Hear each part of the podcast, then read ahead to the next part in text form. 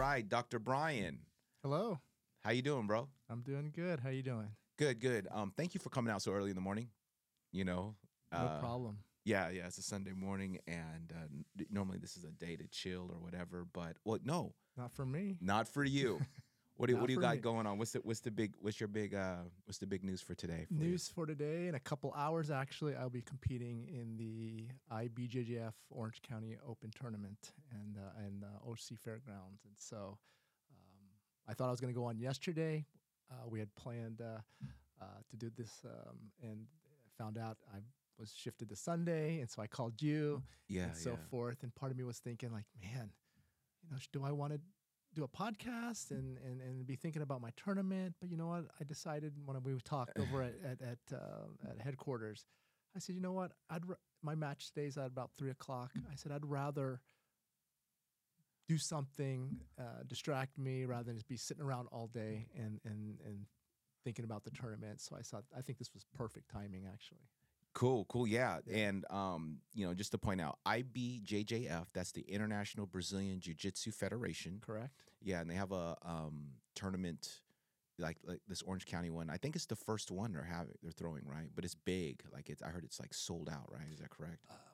Well, not the first one. Um, I'm not sure about the first one, but they've definitely had several Orange County tournaments. I believe IBJJF. Typically, it's in Los Angeles. Sometimes as far as Santa Cruz and San Diego.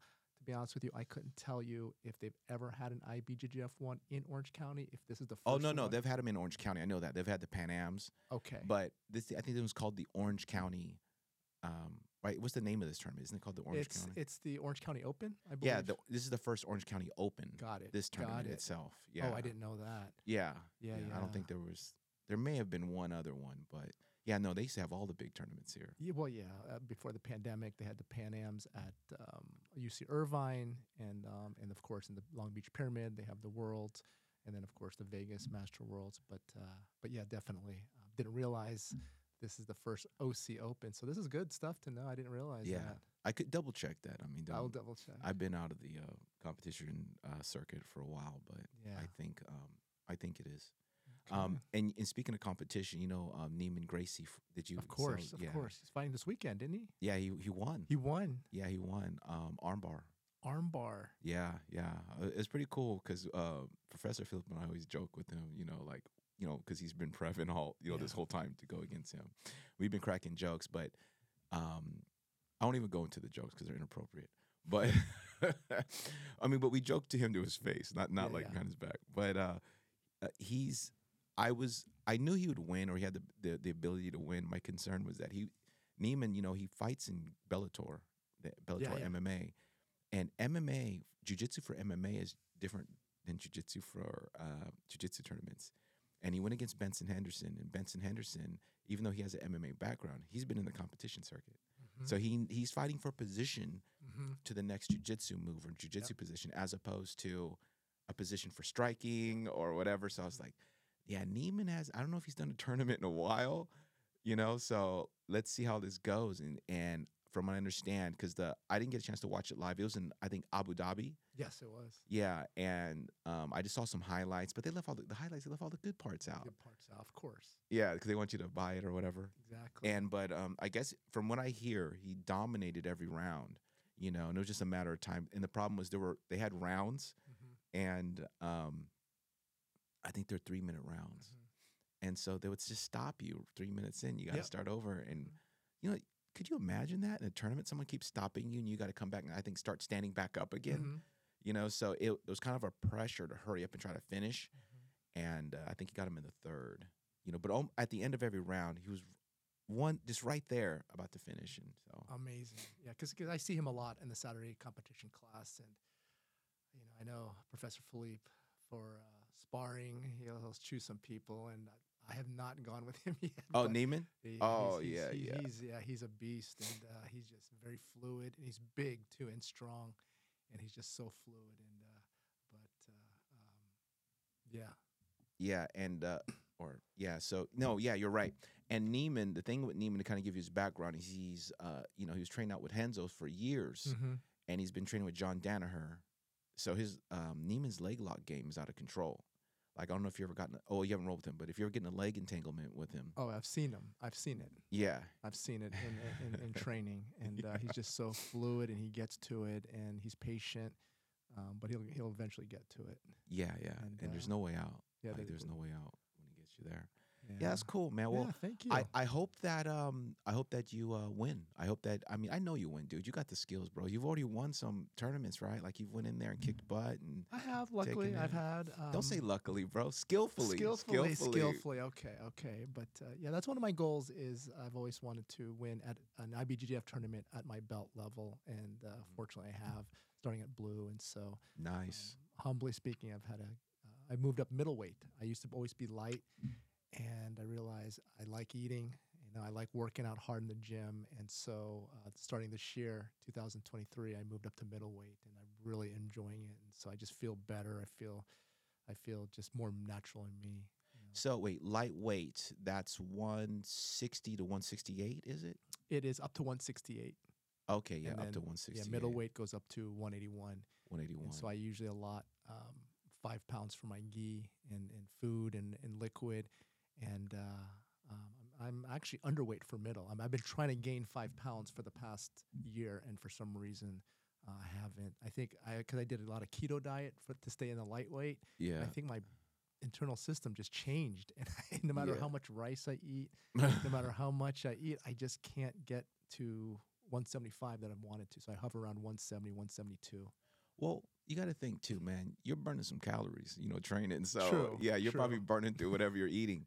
I remember when I used to, this is this is a long time ago, but when I was competing a lot, I was eating. I would track my calories, and I was eating about six thousand calories a day, and I was still losing weight. I could not gain, but I was training twice a day, Mhm. and I'm thinking we're probably burning what a thousand calories per session, and because it's equivalent to like HIIT training, Yeah, you're burning still, exactly. uh, you know, throughout the day, and then you train again. Yeah, yeah, th- th- I'm sure that has a lot to do with it. The amount of caloric burn in each of those sessions, and and and for sure. Um, so, so uh, I got to figure out, you know, how to gain that weight. And uh, you might need a supplement. You might. I mean, I would rec if you want to gain weight. From my body reacts very well with weight gain mhm. to creatine. okay, Creatine will make you put on some weight, dude. I've been doing some um, protein powder, and uh, I started implementing, uh, mixing a little bit of white rice with my brown rice. I kind of don't want to do too much white rice. I grew up with that, and uh, Oh, dude, that's want- like that's like I crack, know, dude. And I know. So I do a little bit of brown rice and uh, a lot of protein, but but I just can't break that hump. Yeah, well, creatine, what it'll do is you might you'll look bigger, but what it is is your body will just retain more water, which will make you heavier. But the benefit of creatine is that your um your uh, what do you call it um lactic acid threshold Okay. it increases, Oh wow. so you go longer without burning out. Okay. So a lot of the MMA guys take it. The ones who could take it, well, it depends on your body. You don't know until you try it. Some people's bodies, like say Juan's, he could take Yeah, yeah. creatine and nothing happened. He could still cut weight, right? Mhm. But other people like me, it, it makes me gain. yeah. So um, that's why one time I almost went up. I ac- accidentally almost went up to middle. You know, look how small I am, dude. Like right now, I'm 144. Got it. I almost went up to what 170 Wow. quickly. Wow. Yeah. So uh, creatine will do that, and the the good side to it is not only will you be bigger, physically weight wise, is um, you your um. It almost feels like your VO2 max increases, but it's actually you just don't really your lactic acid Mhm. threshold increases. Wow. So yeah, That's good. Yeah, that's good stuff. I'll try that. This is my last tournament of the year, and uh, I, I'm I'm gonna try some things out. And uh, I know there's a, glad there's another option than white rice. yeah. So well, white rice is addictive, dude. Well, it is. I grew up all it, and I realized, at least for me, at my life stage, I mean, white rice is great. I just realized, man, I gotta What does it do to you? of. Is it, does it do, at this life stage, at this stage in your life? Well, it's a high carb, so your your sugar levels and so forth. And you know, I'm I'm Filipino, and so we we enjoy the uh, white rice. And I've just had people who are, you know, having challenges with their health uh, because of the amount of white rice intake. There's nothing wrong with white rice, and it's great. For me, I just want to make sure I uh, watch how much I indulge in. yeah, and also, um, uh, if you ever get a chance to, just on the rice tip, what I started eating, some like when I go out or I get Mhm. sushi, black rice. Oh, black rice. Have you ever had that? No, I've had brown rice sushi, which is rare when you go out to eat sushi, but uh, I've not heard of black rice. Yeah, black rice. There's a there's a restaurant, um, not a restaurant, a grocery chain that has a restaurant inside, two different restaurants inside Mhm. of it. But one of them's a sushi restaurant. It's called Erewhon, but it's pronounced E. I mean, sorry, it's spelled E R E W H O N. It's in L.A., Culver City, Nice. um, Calabasas. They everything's organic in the whole grocery store. wow. It's like Whole Foods, but a tier above it. Got it. And the uh, like the fish is wild, uh, certified wild. Everything's organic. But black rice, from I understand, is even more nutrient dense than um, brown, Mhm. and it's black. Like you look at it, and go, oh my god! Like it's it's black purplish, and yeah, you can actually buy. I think at Trader Joe's, you can actually buy a bag of black rice. I'll look at that. Yeah. Low carb, I'm assuming. Oh yeah, low- high fiber. High fiber. yeah. Okay. Yeah, because you know I'm half Filipino, and I grew up on. I grew up with, dude. There was years of my life where the main course at dinner was like fried chicken and white rice. You know, then sometimes for dessert, my mom would write uh, white rice with butter and sugar. You ever yeah. Yeah. Yeah, all that yeah. stuff. Yeah, all that. What about suman? Have you ever had suman? It's the um, sweet rice, coconut milk wrapped in banana leaves. Oh yeah, yeah. Oh, Suman, man. suman, yeah. Sum- oh yeah, Yeah. that. yeah, yeah. I mean, I, I mean, yeah. I indulge. Actually, post tournament, I treat myself, right, to some Filipino food that I usually don't normally engage in. So um, I always have a uh, a treat right after. in your lifespan, like you know, growing up eating Filipino food, was there a period in your time in your adult life or in your life where you were just very overweight, or you always been fit? Um, I wouldn't say overweight, but I was too big for my frame. Right. There was a time where I was in. I went through high school days. I grew up in the era, uh, in the '90s, where just be big, just be big as huge as possible. Hulk Hogan days, just get huge. That's it. Yeah. It doesn't matter if you have cardio. At least that's how I looked at No, it. no, Just I was. A, y- s- I grew up in the same era. I get I- it. You know, I, I was really big in high school and really big in in college because I would lift heavy. I was eating six meals a day, potatoes, protein powder, and uh, at least for my height, I was probably too big for my frame. Um, Yeah. So, so I was bulk, and that's what I was known for. And then probably when I hit graduate school, I said, you know what, um, um, I want to get more lean and fit. Then again, it was probably because of starvation, because you don't eat this much in graduate school, and you just don't have a budget. And so I just started losing weight, and I started liking it. And uh, and I wanted to. It was easier to fit in clothes and stuff. And so I like it now. I like to be leaner and fit, and on, on the mats, you know, I like to be faster and and quicker. And so I think Yeah. this is a body type that I think is more fit for me. Yeah, yeah. You notice too when you're leaner and fitter, like people compliment. They notice it. They go, "Hey, hey!" But it's very uncommon in America nowadays for someone to be fit like you to walk around. Like it, most people, and especially where you go. Like, have you Mhm. ever been to Central California, like Bakersfield, or I have. yeah, it, like vis. I'm this is going off of visual, but most people seem to be not in shape over there. Okay. And so if you walk around, like you stand out like a sore thumb. Like I used to date a girl who was a um, fitness competitor, bikini division, and we would go there to Bakersfield to visit family. And she walked in the grocery, store, people were staring at her like, like, where a- did you like come like- from? like Like, they've like never even seen someone like that. Alien. Yeah, yeah, because you know, Yeah, just it's just so foreign to them. yeah, yeah, Yeah. exactly. Um, but there's something interesting you say when you talked about graduate school. A lot of people at our gym don't know you're a doctor, and they kind of like, "Well, Brian's a doctor." Can you explain your education background and your Yeah, training? Yeah, so that people know.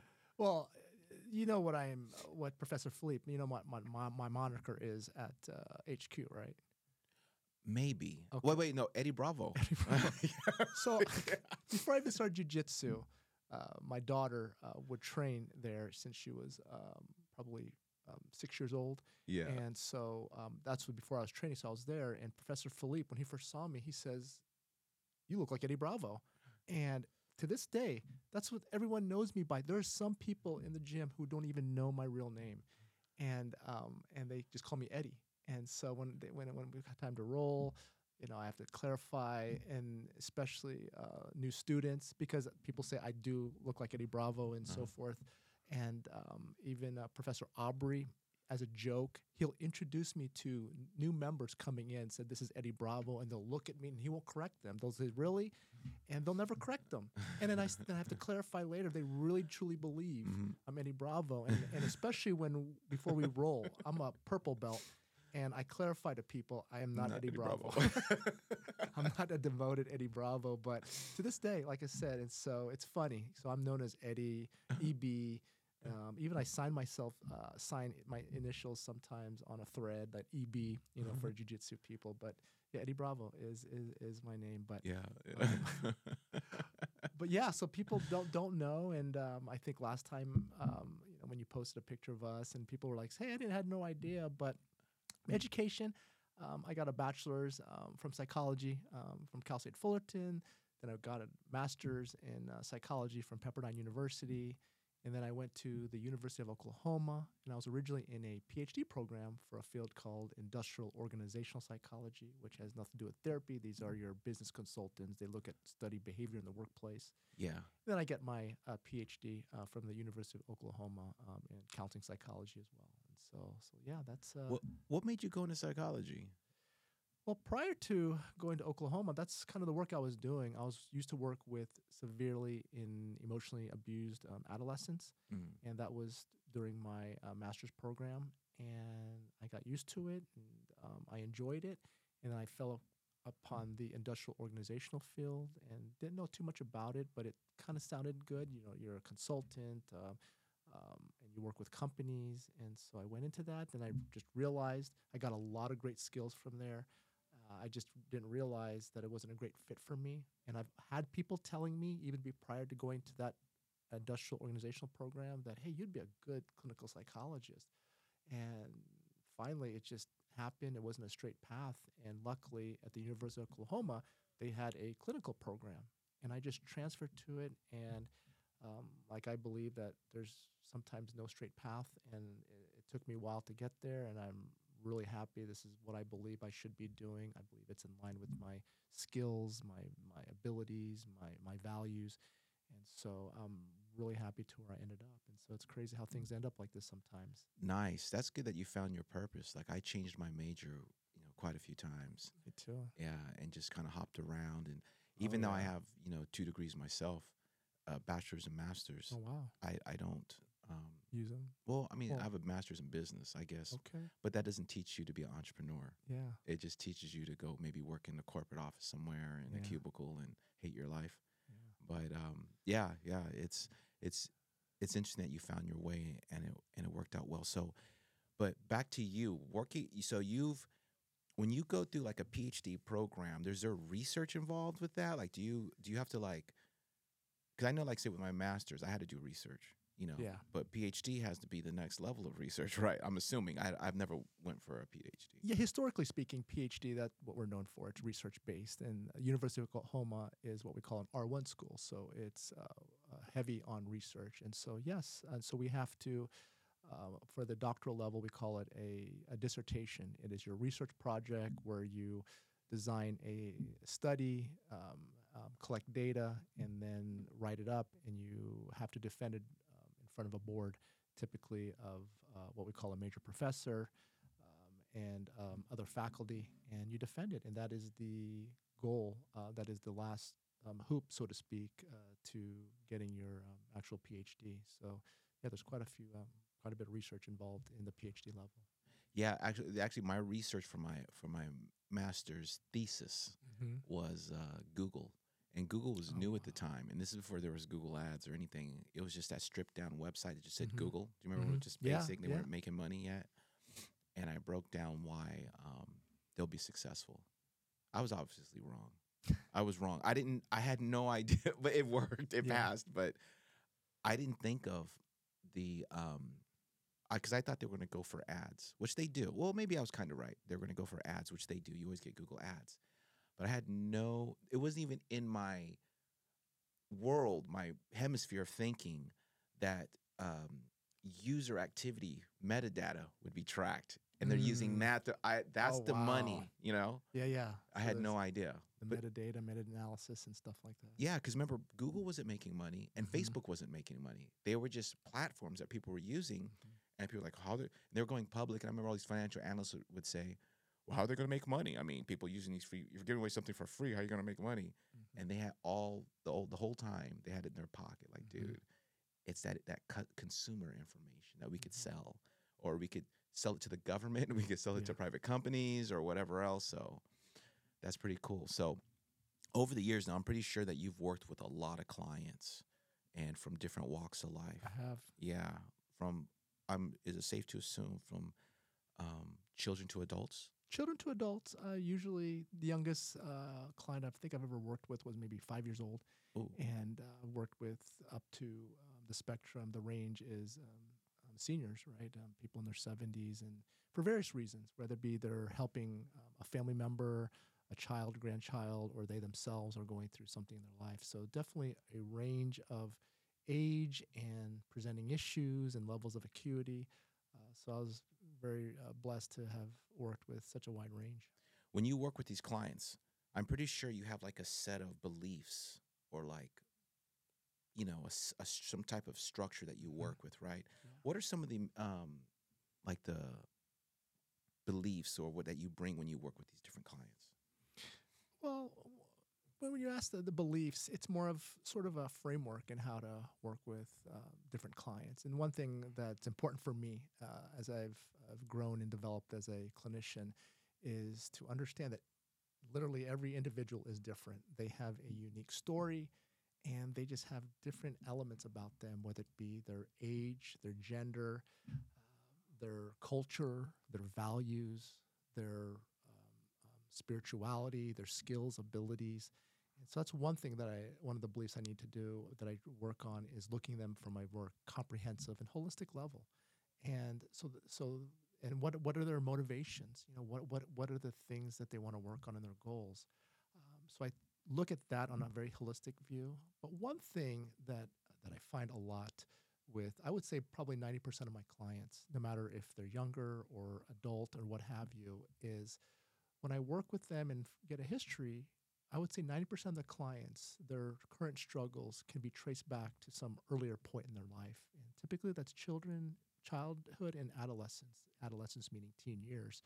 And invariably, it almost always you can trace something back then uh, to that earlier period of time. And, and it's because that is a pretty vulnerable time for, for people. Um, um, in that early years, those those those early time years, I believe there's a lot of imprinting that can take place and for various reasons. So, um, yes, every once in a while you get a, a client who maybe had some, um, so to speak, you know, pathway, healthy pathway in life, and maybe something in their adulthood happens. They get into an accident, they get a medical condition, maybe they have experienced some trauma, but um, but most of the time, whether it be their belief systems, how they view the world, how they view themselves, sometimes you can really trace back to that ideology or that origin point to some event or events, and typically um, something traumatic or distressing in their childhood and adolescent years. Okay, so what you're saying is the simplified is that is that it's adults are basically operating like well now you said it right but I, i'm just trying to conceptualize this so i could wrap my head around it so as adults we're we're interacting in the world but a Mhm. lot of our interactions are based on events or um, the programming that occurred when we were kids Can be. It can, Can be. be. In terms of especially um, because if you think about it, right? We, we grew up in a family for till we're maybe 18 years of age, at least living with family members, and there's a lot of um, role modeling that takes place. I, I look at childhood and adolescence is like kind of the movie that we live in, right? And, and the habits, the the the um, um, the ways we deal with things, the way we view the world is very impressionable in those time of years. It's like that blank slate, um, especially for kids. And so um, we're affected by our by um, most people are affected by their inner child and things that um, occurred to us um, when we were kids, good or bad, right? yes, for sure. Yeah. So how much of it? How much of an impact does that have on on um, a person? Like, let's say if it does have an impact, Mm-hmm. is it a strong impact or, you know, like our personalities are they locked in in childhood or how does that work? It varies. One thing I want to definitely um, working with individuals and clients is there's a whole spectrum and range. There's a lot of variables to take into, and you mentioned personality. There's upbringing, experiences. Um, sometimes someone can go through some major trauma and live a very functional life and someone deal with trauma and go down a different path. And so that's one thing to remember is, is is working with people and individuals is there's so many variables and that's what we do. I look at my role as sort of as an investigator. What people give me is a a collage of information and I try to put it together and try to understand some theme going on there. And so that's one thing I, I, I want to mention. And so, but can it have an impact? Back to your question, it absolutely can have a significant impact, most especially if those issues aren't resolved, right? And you mentioned the word inner child.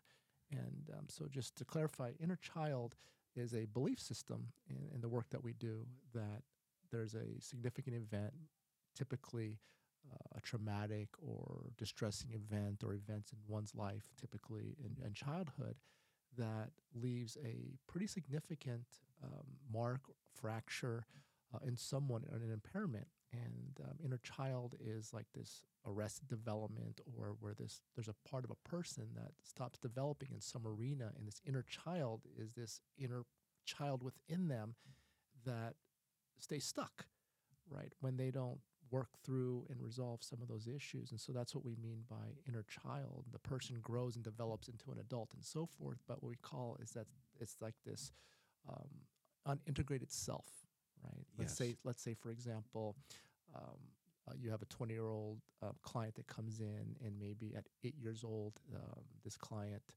um, suffered a traumatic event, maybe an accident of some sort, and they never got to really resolve. On some level, there's an eight year old child um, within them that could be fearful, maybe angry, maybe confused. And that's what we mean by that inner child. That inner child, what we say is, is driving our bus, right? And imagine Yeah. a child driving a bus. it could be emotional, impulsive, um, um, needs unmet, and, and and fearfulness.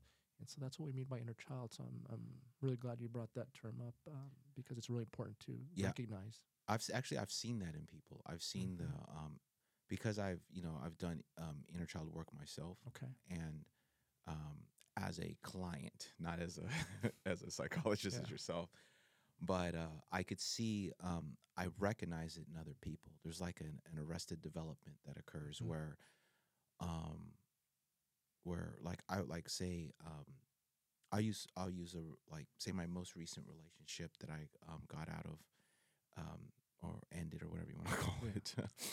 um I recognize in that person pretty early on that though they're you know approaching 40 years of age they're um in certain aspects of their life there was uh, or their aspects of their personality they were like a child Mm-hmm. you know, and their reasoning was very childlike. It's Mhm. almost like um, they didn't know how to be an adult in that Mm-hmm. pocket, Mm-hmm. you know, spectrum of their life.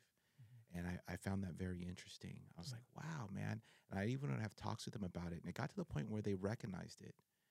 And um, I mean, maybe eventually they'll do work on it, but they recognized it like, man, this is, I do, you know, behave like a teenager or like Mhm. stuck at 15 years old, even though I'm there. And that connects to one other thing too is that as I left high school, I, I'm pretty sure you had to have experienced, a lot of people have experienced this, where you've left high school and you went to college and say you got married and had kids like you did and Mhm. so forth. I did the same route. Um, and so you caught up with someone from high school and you spoke to them and they behave as if they were still in high school. Like, you know, like Mm-hmm. they're still kind of immature and, and in that zone it was like what like it's it's very strange Mm-hmm. you know Mm-hmm. have you you've experienced that Yeah, yeah, and um, you just said a couple uh, great things, but um, um, and when you said about that um, that um, personality attribute and so forth, and and what we I, when I work in substance abuse arena, right, and when I work with a lot of families, let's say you know someone's loved one, um, daughter, sons. Uh, seeking treatment, and they, the parents or the loved ones are confused of, of why do they act a certain way emotionally, and what I do have to tell them is you have to remember, right, is that on some level they are functioning emotionally to some degree or or developmentally, cognitively at some earlier period in life. And it's not uncommon, especially if they experience some trauma, that you have to work with them on some degree on their that developmental age that they were stuck at, like a, like a 12 year old emotions, and you have to understand uh, that person on that level. For example, a 12 year old can um, be um, need immediate gratification. Sometimes there's less patience. Um, um, sometimes they're impulsive in their decision making, or maybe they are um, they get triggered easily emotionally. Yeah. And this person could be 25 years old, and we're looking. The parents are looking from them at a 25 year old and what they should be, or what their perspective of how they should be responding. And so you got to remember, this 12 year old, your 12 year old son, for instance, right, uh, was going through some traumatic event, and so sometimes to reintegrate them, we have to meet them at that level in those areas where they're struggling with and so they can reintegrate and learn those skills. So a lot of what we do is skill development. Skill development skills are things that we can work on. Dribbling a basketball is a skill, assuming that the more you work on it, the better you're going to get at it. right? Yeah. But a lot of what we do are skills, and and um, and, and for them recognizing their own emotions and, and coping is, is, is really critical. So, but yeah, absolutely, you see that, and it's funny because because as you were talking um, um, about some of those things that you see, this is kind of a side note. Um, I grew up in Ohio, by the way, and in Ohio. Uh, we go to school together, starting from kindergarten to eighth grade, and so I went to this Catholic school. And and when I tell people now, they laugh. A few years ago, we had our eighth grade reunion. Right? No one, you know, it's usually high school, usually it's college, but I go back to my eighth grade reunion, and when I went back there, it's like none of us have changed, so to speak. It doesn't matter whether you're you're 80 years old or something. There's still that core person that you see. The jokes were the same, you know, the the idiosyncrasies, the the quirks that we all. So there's something. There's a difference between that. Yeah. Is yeah, that there's yeah. so- like I, I you know my like their personality. yeah my my best friends right from childhood from Ohio. When we get together, it is the same jokes, the same little stuff that we do. So there's a difference between that that we all can probably relate to, and of course that part where man, you still act, you still talk like that, or it's like this this man. Have you integrated or growth? I know what you're talking about. So there is a difference between that Yeah. that yeah. that we I do believe there's a core part of us, whether it be our personality. So you talk about personality. Personality is an as a consistent trait. Typically, as personality, we say sometimes our personality is about 10 to 12 years of age. There's these personality characteristics that are pretty, pretty ingrained. Not to say that we can't evolve and, and our personality can change at some point, but um, but usually, yeah, about that's why the childhood and adolescent years are critical, is because around that age is when our personalities um, are solidified. Personality characteristic could be something like our level of extroversion and introversion, right? Where Mhm. we get our energy. Do I get from the ex- external extroversion or do we get from internal introversion? Typically, that's pretty stable. Um, at, uh, at an earlier time in years, may it change a little bit in our careers and work? Yeah, but our natural tendencies can be pretty set at that at early point in life, and so so I thought you brought up some good words with personality and that, but I did want to differentiate that because I don't want people yeah. thinking like you, you're talking to your friends f- that you've known all year and like, man, you haven't grown up. Yeah. And if that's the case, you know, Still telling dick jokes, man. well, honestly, you know, my best friend, my brother, my cousin, we all grew up together and we have like a thread. And some of the jokes, it's like they, they haven't evolved. So Yeah. I don't want anyone to think out there. yeah, no, no. Well, you know, with guys, we kind of the the humor among guys kind of stays in the same um, um let's say genre. Yeah. It stays in the same genre. It's still, we just had a get together last night and we were talking about in the genre and the stuff, you know, is still the same. But no, that's not an inner, that maybe there's some inner child there, but yeah, it, you know what? To be honest, I mean, just to be not to be honest, but I mean, I, I didn't mean to say to be honest, but to, to share with you is that even in the jujitsu community, I've done jujitsu most of my life at this point, right? The majority of my life. There's always gay jokes. There's always, and not gay jokes making fun of gay, yeah. But gay jokes about someone being gay or being gay with some. Hey, when I had your back, you know, did you feel the connection we felt? Like, Yeah. people Eye are always- connection, looking at me in the eyes. Yeah.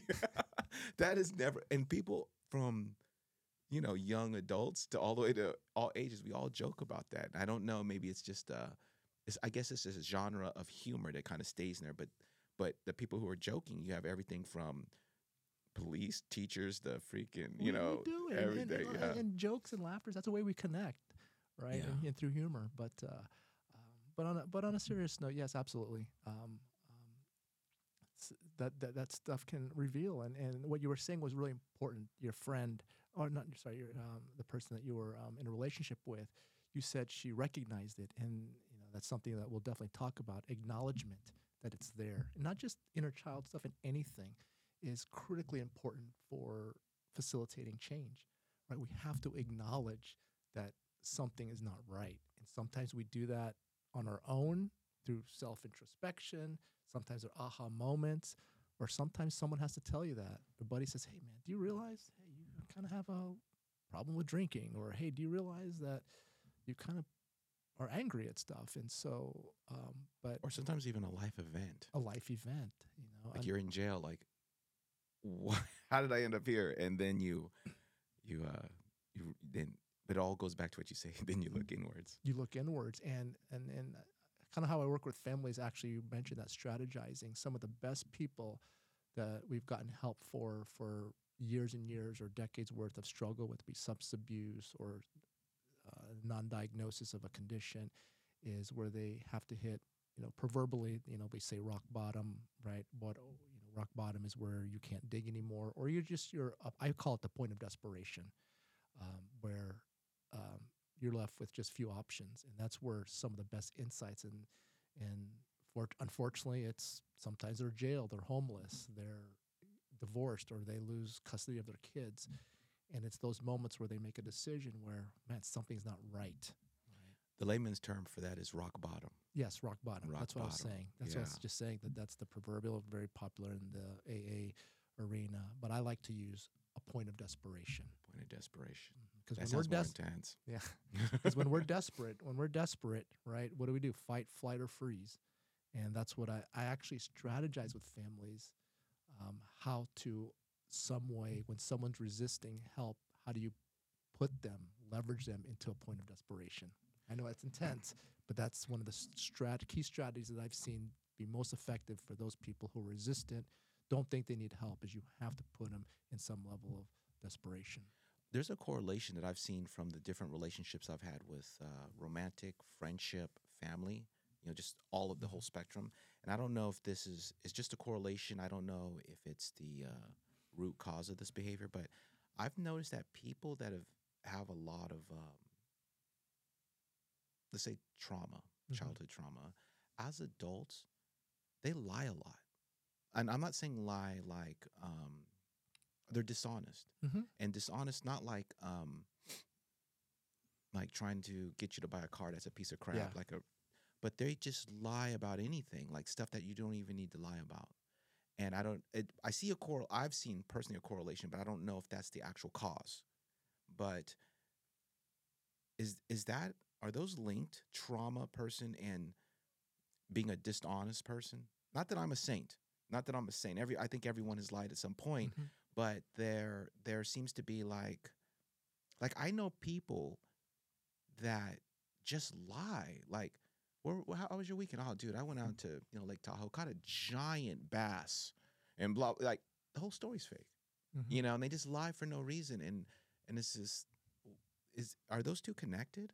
It could be. It So- could so, be. so lying is a, a form of a coping skill, a coping mechanism or defense mechanism. I Mhm. believe that humanly we're not naturally liars. I think lying is just one form of many type of coping skill. So coping skill is I think we're naturally liars. I don't mean I, you know better. I agree with you, but I've always believed that we're naturally liars. I know I'm, I. I know I'm throwing you off. The reason why, sorry to interrupt. The reason why is I've seen little infants lie. You know, like like and like where'd you learn? Like they'll blame the other one. yes, and and that in some form is a coping mechanism. But And how they so- figure that out? they it either role model or they just learn it. They just innately learn it that it's as a defense mechanism. So if I if I can clarify, uh, I believe right is is any system or any living organism what's its goal to achieve Survival, that- live, thrive. Yes, yes, absolutely, but also to achieve balance or Mm. call it homeostasis or equilibrium. I, I believe that.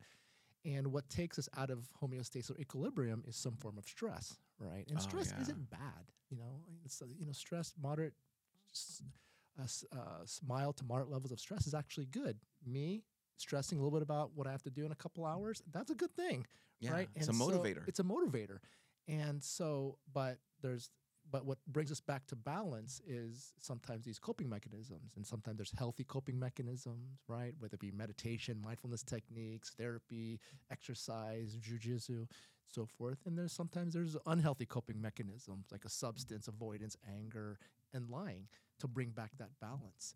And so, yeah, I do believe um, lying is a form of that. And and so, well, why do we lie? You know, understand the motivations is probably to avoid some type of discomfort or pain, right? Is is if someone's um, um, how's your day going, right?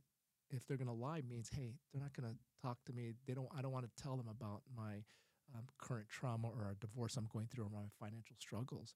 Actually, if I can uh, mention this, um, during my graduate school years, there was a research study that talked about lying. So, m- most studies out there are freshmen, undergraduates, right? And so, what they did is um, missing some details here and there, but essentially, they would have people go into a room, a student, and they're hooked up to monitor their uh, pulse levels, their sweat, their eye movements, and so forth. And so on the screen there, they would have two items, and their job was to estimate its value, price value. And so they would press a button underneath here. And um, what they noticed over time is when they when they um, exaggerated the value of it, they would get more points. I think there was a point system. And so what they found was that more people were lying about the value of that product. Let's say it's a bar of soap. You know, there's a two. It's three dollars or is it fifteen dollars? And then, ding ding ding ding ding ding, as if they're being reinforced the right answer. But what they found in that study, that those people who lied, physiologically, they had some changes. Their pulse rate would go up and they would sweat more, versus mm. those people who were truthful. And so, like a polygraph. yeah, it's well, it's some indicator that lying isn't a natural thing. And to me, mm. honest, what I find is if someone's really good at lying, if you have no fluctuations in your pulse rate and sweating, and you can say it, to me, that's that's concerning. Is because you've developed a, a level of comfort and coping mechanism with that, and, and whether it be Yeah. compulsive lying. And so, in terms of back to what you're saying, if are we natural tendency? Yeah, to some degree. I believe that there's a natural tendency to avoid pain and to survive, Yeah. and lying is one way we do it. That makes more sense. Alright. Yeah, I'm Uh, glad. Yeah, do you know what? That makes more sense because Yeah. I just figure like, man, are we just born sinners like that? but it makes sense because the kid learned if I re, uh, deflect Exactly. the blame onto someone else, I might not get a spanking. I might not get the "Don't you do that," you know, whatever it is. Yeah, I'm going through that with my nine-year-old son right now. So I have a well, by the way, his name is Minnie Bravo. my wife, who trains, is Eddie Brava, Eddie Bravo. and then my daughter, who's Ed, uh, we'll call her Eduarda. Eduarda. Eduarda Brava. Yeah, yeah. eh, She's Eddie Brava. My son's Minnie Bravo, and I'm going through that stage of lying, and and lying is not a bad thing, so to speak, right? We don't want to. Sometimes our natural thing is don't lie, don't lie, don't lie, but we have to understand that that's a process for them, and for for kids, saying, hey. t- What is this truth there? What do you think is the right thing to say? Why do you feel like you needed not to tell the truth? And to help them work through it, because the first thing we say is stop lying, stop lying, stop lying, and sometimes we don't they don't learn why they're doing it and what's the correct action to take and what are some different options. And so he's going through that from simple things like did you eat your food to anything like that or and it's just his natural tendency to avoid something Yeah. and to avoid discomfort and, and that. And so I I just had an incident with him the other day and and so I sit down with him and try to process that through him is is the benefits of being truthful and honest up front versus lying and what does he get from that and so I it's it's really important for um, parents to to recognize that that is a, that on many levels that is a natural progression for for especially kids is it a is it a healthy traject- trajectory to let's say um how old is your son nine you said Yep. okay so as he as won't use him but say as a nine year old in general progresses to 15 i'm pretty sure they're gonna lie at 15 i lied like a, i lied so much when i was 15 dude i would lie to i would lie sometimes just for the challenge like lie to a Mhm. girl you know or yeah I'm, I'm you know whatever just mostly was lying to girls. I don't know why in particular. And as you get older, say he's 15, then 25, 35, 45, Mm-hmm. should the should he be starting to become more honest as he gets older? Should, is that a is that a sign of like intellectual wisdom and growth as we age? Does that make sense? Ideally, I, uh, yeah, I mean, ideally, is that the ideal trajectory that we that should occur for a absolutely, person? absolutely. I mean, that's just my belief. Uh, Yeah, whether it of be course. humanistically, developmentally, spiritually. And you mentioned 15 year old. I have a 15 year old daughter. And so deciphering, you know, what's truth and not for her as well, you know. Sit her down. Put her hook up to that machine they did the study with. I might have to. I might have to. So why are you perspiring? Or just feel the pulse like they did in Meet the Parents. But but yeah, it's hard. It, it's and um, but yeah, my belief is um, is absolutely. I, I believe uh, honesty speaks a lot about things like authenticity, right, Yeah. and so forth. I mean, if you look at most modalities, whether it be twelve step recovery. Um, uh, step four is you know being honest, right? You're on identifying your character defects, Mhm. um, um, your resentments, people have hurt you, people you've hurt, and so in mostly any whether any religion is that honesty, that authentic self is critically important. And so yes, I do believe as we age, to realize the importance of honesty in your true self. That's where it is. Is really who's my true authentic self versus my false self, uh, uh, which um, um, which is spoken to um, um, uh, Deepak Chopra, who uh, talks about that true self versus that false self. That false self is the one that kind of subscribes to people's expectations of what I'm supposed to be, and the Yeah. authentic and true self. And so, so yes, I, I believe honesty. I have found that in my life. It's better to be honest up front. Take take take the hits, dealing with that. But my life has been much easier, and clients much easier when they're just honest up front. Yeah, and see this this is my thing with honesty, and um, this is what I believe. But I'm I'm an open book. You're the expert, so I'm just sharing my probably weird, I don't know, uh, point of view on honesty. Is that I've I'm, when I look, I've been doing a lot of self reflection, Mhm. looking inward, but also Mhm. looking outward and looking at you know red flags, quote unquote red flags, and any type of relationship and so forth. And I've come to realize that when I'm at my age, which we'll kind of keep it classified right now, even though I spilled it out last ep- last podcast on accident because someone asked me. But like I'm in my 40s. Okay. When someone lies in their 40s, to me, it's more shocking or more irritating Mm-hmm. than someone who than when I know a 20 year old lies like, yeah, man, he's funny, dude. Like it's like you know better. Like I, I know this kind of goes against the whole inner child and someone growth and all that other stuff, but it seems to hit harder or be more unacceptable when someone's older and they lie. You, does that do you follow Mhm. my line of thinking? Yeah. Is that it? It's is it because we have expectations that you should have matured and become wiser over the years? Is that what that is? It could be, yeah. It, or we look to people, generally speaking, as yeah, you're right, getting wiser, right? Getting wiser and being in touch with their values and so forth. And and kids look up to that, and so they want to emulate that. They're role models, and so. Uh, yeah, I, I believe that. I believe that as we age, the hope is we are progressing. We're being our better versions of ourselves, and it's very hard to be your best version if you're not being authentic and honest. And I believe that is the most critical element for change is is when I work with anybody is you have to I tell them you have to be honest with yourself and others. Because if you're not right you become multi-layered you become complex and of course you don't know what's truth anymore. And so honesty is the very first thing that I tell people. I mean I actually have an acronym for uh, people to get healthier and better um, in their life in recovery or what have you. And honesty is the very most important element and the most consistent element or robust across all that, that differentiates p- people or clients who get better, who progress, and those who do not. Yeah. Can you can you you just reminded me of something. Can you tell as a therapist, like say you have someone you've been seeing them six months, a Mhm. client, or regularly six months? 'cause, you know, sometimes people disappear, Mhm. right? Can you start telling like, hey, this person's not being there's something missing here. Do you ever get that? Because I always wonder, because I've known people who've gone to therapy and they have lied to the therapist. And can the, as a therapist, can you pick up on that? Do you eventually figure it out? Go, you don't confront them, I don't think, but maybe like you pick up, okay, yeah, they're Well, you can't confront them, by the way. Oh, you can't? That, that- well, that's the whole reason why they're in therapy. If oh, for me, by the way, in therapy, um, if if they love you too much, they like you too much. For me, I'm not doing something right. Right? If I leave competition class on Saturday and say, "Oh my god, that was so fun." Something's not right. if I'm smashing everybody in the gym, something's not right, right? And so yeah, yeah. You should be leaving going, why do I do this? unless you're Neiman Gracie or or no, hey, there, hey, no. We gotta remember, there's animals in there.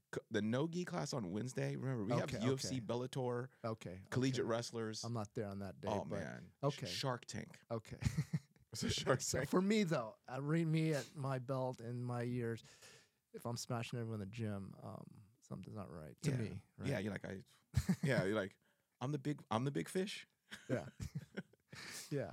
And um, so um, take me back. Where were we? Oh yeah, we're talking about um, as a therapist. Do you Oh. recognize when someone's, um, let's call it concealment or deception? Can you pick up on that as a therapist? I think as a therapist, I've have developed a heightened sensitivity to that, and it's not just one indicator, right? There's sometimes there's obvious indicators, right? Uh, whether it be eye contact and so forth, and sometimes it's a presenting energy, um, but sometimes it's inconsistencies in their stories, right? That Mhm. you look at, but uh, sometimes not as there's people who it's hard, right? If and I always tell people, hey, I can only help you as much as you tell me, right? The end of the day, because if you, this is a true story, and and one of my um, um, therapy groups in the um, um, substance abuse arena um, residential facility I worked at, um, there was like six people in the group. It was a 9 a.m. group, and we had range of people from 60 years old to as low as 18 years old. There was five of them, males and females, and they were sitting in a semicircle waiting for me. And the first thing they asked me, right, nine in the morning, not even my brain's not even turned on yet, Dr. Brian, how do we know if we're being honest or not? I'm like, man, they just unloaded me on a Monday with a big question like that. And so I just said, okay, I put my stuff down and I said, let me think about it a little bit. I said, I told them, right? And just to let you know the range, we had someone in law enforcement who was a grandparent to a mom to some um, um, early college, high school, two kids, and so forth. And so that was just a range. And they were all asking that question and they were like in a deep level of thought, like they were asking it beforehand. Wait, hold on. Honest with themselves. Just being honest. How do we know if we're being honest? Oh, got right. it. And I said, and so I sat down. I said, you know what? One thing I know this is kind of a common question, but the only person who will really truly know if you're being honest or not is yourself. But what I told them is this I said, you can come into this group, right? You can come into this group and say whatever you want to avoid being confronted or having an uncomfortable topic come into place. The reality is, come 950, I'm on to my next group and you've missed an opportunity. It's just you and your what I call disease, whatever that disease may be, to look in the mirror at, at night. That's it. I go on to my next group. And so you've lost the opportunity, you've deprived yourself of the opportunity to get better. So what I do is I, I what I'm telling them is I'm putting the onus responsibility on them, right? Because a lot of people sometimes will come into therapy and it's like, yeah, I don't feel I don't want to talk I don't want to talk to, you know, him about it. I don't want to mention that. I don't want to deal with that. I don't want to go down that. Right. And so and I tell them the responsibility is on you. You're the one losing out on an opportunity to get better. Wow.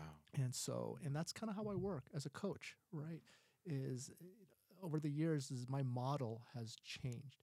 I I got, I'll get people all the time said, "Hey, hey, Dr. Brian, and I think I, I, I think I managed my um, my uh, my marijuana, right? Because I was doing wax and dabs. For people who don't know that, it's a highly concentrated form of THC and um, in the form of a waxy substance. Ah, I could think I could smoke my marijuana. Or hey, Doctor Brown, I think I could. I think I could drink my beer because uh, vodka was my issue. Or I don't think I need to take my medication uh, when I leave treatment because I have enough skills now. I say, hey, your old lifestyle is waiting for you right outside that door. Right. That's it. You're more than welcome to engage and get back on that. My job is to just to coach you and give you an option, a preview of what another life can look like right? And but you're more than welcome to engage in that lifestyle. But I can't promise you that you're going to have people like your family going to support that lifestyle. But you're more than welcome to engage in that same lifestyle. What I'm doing them is I'm giving them options and choices. And and to add to that, and that lifestyle might not end well. It might not end well, and they know that the level of clients we deal with. And so sometimes what I say they still have gas in their tank. They're not ready. You know, they're not ready to get better. They're not ready to get done. They're not ready to acknowledge whatever they're dealing with and traumas. And so what it really does is like because when you tell someone, I believe the human condition, when you tell them something they cannot do, right, they resist. If I tell someone, hey, you can never drink again, you can never smoke again, the resistance comes up, right? What I'm going to do is, hey, you're more than welcome. I want that vodka, that marijuana, that fentanyl. I want that on your tool belt, right? Because it's always going to be an option for you. It really is. What I want to do is I want to give you other options on that tool belt. Yeah. I want that fentanyl, that alcohol to be way back there. So it's harder to reach, but I want you to have options. That's it. That's all we can do. But when you tell someone what they can't do, I mean, look what happened. It's not. It's no judgment on the, the the the, the COVID and the pandemic. But look what happened when we told people to wear a mask, don't wear a mask. Get the vaccine, don't get a vaccine. Social distance, don't. Man, look at look what happened. I think the pandemic, although very challenging and you know very, you know, I lost a couple family members through it, is that there was a lot of silver linings. I believe in that there's a lot of learning lessons, social dynamics, and understanding, and that's one of them. Is is when you tell the human condition what they can and cannot do, we resist. And so you give it now. We have an option. Well, yeah, you can go get a vaccine or not. You can wear your mask or not, and so forth. And so now we have options, and that's the same model that I use with a lot of people. And honesty is one of those things. So back to the honesty part. You can be honest with me or not, but I care about you and I want to help you. But if you're not, if you're not going to be honest with me, uh, there's only so much I can do, right? Yeah, yeah. I'm not gonna, I'm not gonna force honesty out of you, but I'm gonna tell you that it's critically important. I'm here to help you. Yeah. You know, this is a safe place. I'm here to coach you to get better, and honesty is the most critical element in the impetus for change. Yeah. And I you know the interesting about honesty too is I think that even though your clients asked you that, I think all of them know. It's just there's a certain level of denial that Mhm, floats in there because it's this has happened to me and I've se- witnessed this happen to other people where that they've lied to themselves about something that maybe they played more of a role in that Mhm. wasn't good. And as maybe time passed like years, it kind of is like, man, and that's when you get those apologies like, hey, you know, hey, hey, Brian, it's me, Kenny. You remember, you know, and they start confessing and yeah. they know. It's just Mhm. there's just a wall up and they can't own it at the time, Mhm. you know, because that that type of question, you know, what's honesty? My I thought you were gonna say something like, well, if it actually happened and you tell it how it happened, that's honesty. But it's yeah, you're right. It is beyond that. Yeah. It is beyond that. And, and and to take it further, what I tell people a lot is sometimes they'll be honest about certain things, and so I'll. I don't know if you can see here. So I have like a weigh scale, like I'm, I'm in a group of people, and honesty they all relate to being dishonest, and and what they correlate is well, if I'm honest with a lot of things, therefore I'm going to get better. And so like I have a weigh scale. I tell them, I said, okay, let's say for example, all these things you're being honest about. You're in treatment here for 45 days, and all these things you want to be honest about about money you stole, the drugs you used, the people you've cheated on, um, uh, the people you lied to.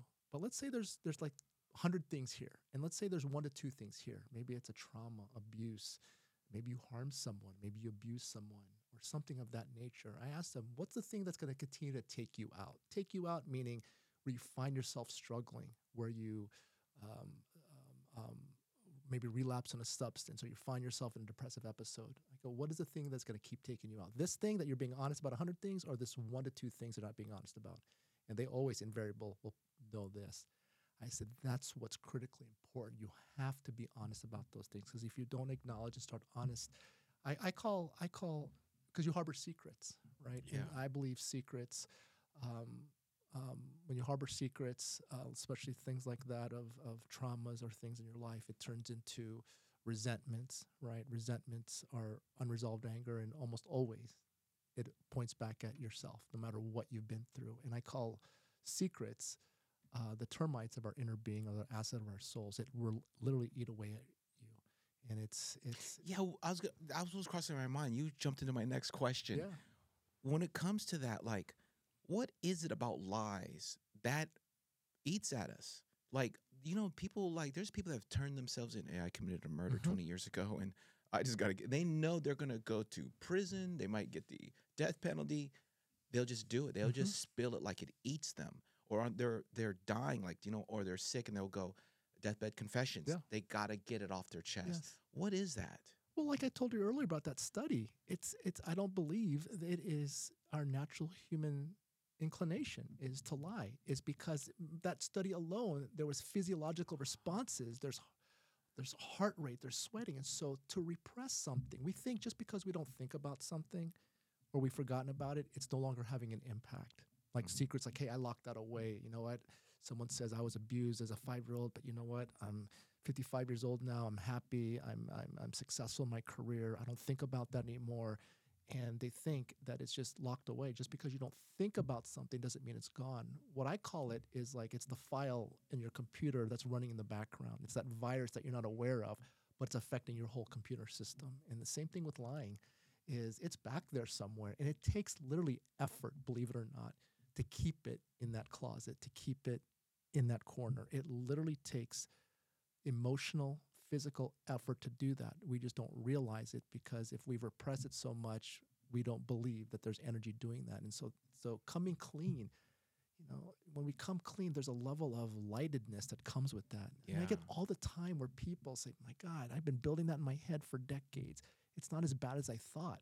In many cases, like, man, I was living I was putting that in my head for so long and I should have been honest about this thing long time ago and because we do build it up in our head a lot worse than it is but uh, but yeah I, I mean it is it is i believe that's what i call it i call it the acid of our inner being and and those those things will take you out so you have to be honest Does that mean you have to scream that to the world those one or two things Does that mean you have to tell every single person on the plane and in a competition by the way I like hey, I ma- killed someone. okay, girl, let's go shake hands first. yeah, yeah, but uh, but but um um, but it doesn't mean you have to. But you have to. I believe you have to be honest with at least one living person in this world, right? We can be honest with our higher power and God. You can tell your dog and cat and and and and your be honest, truthful honesty.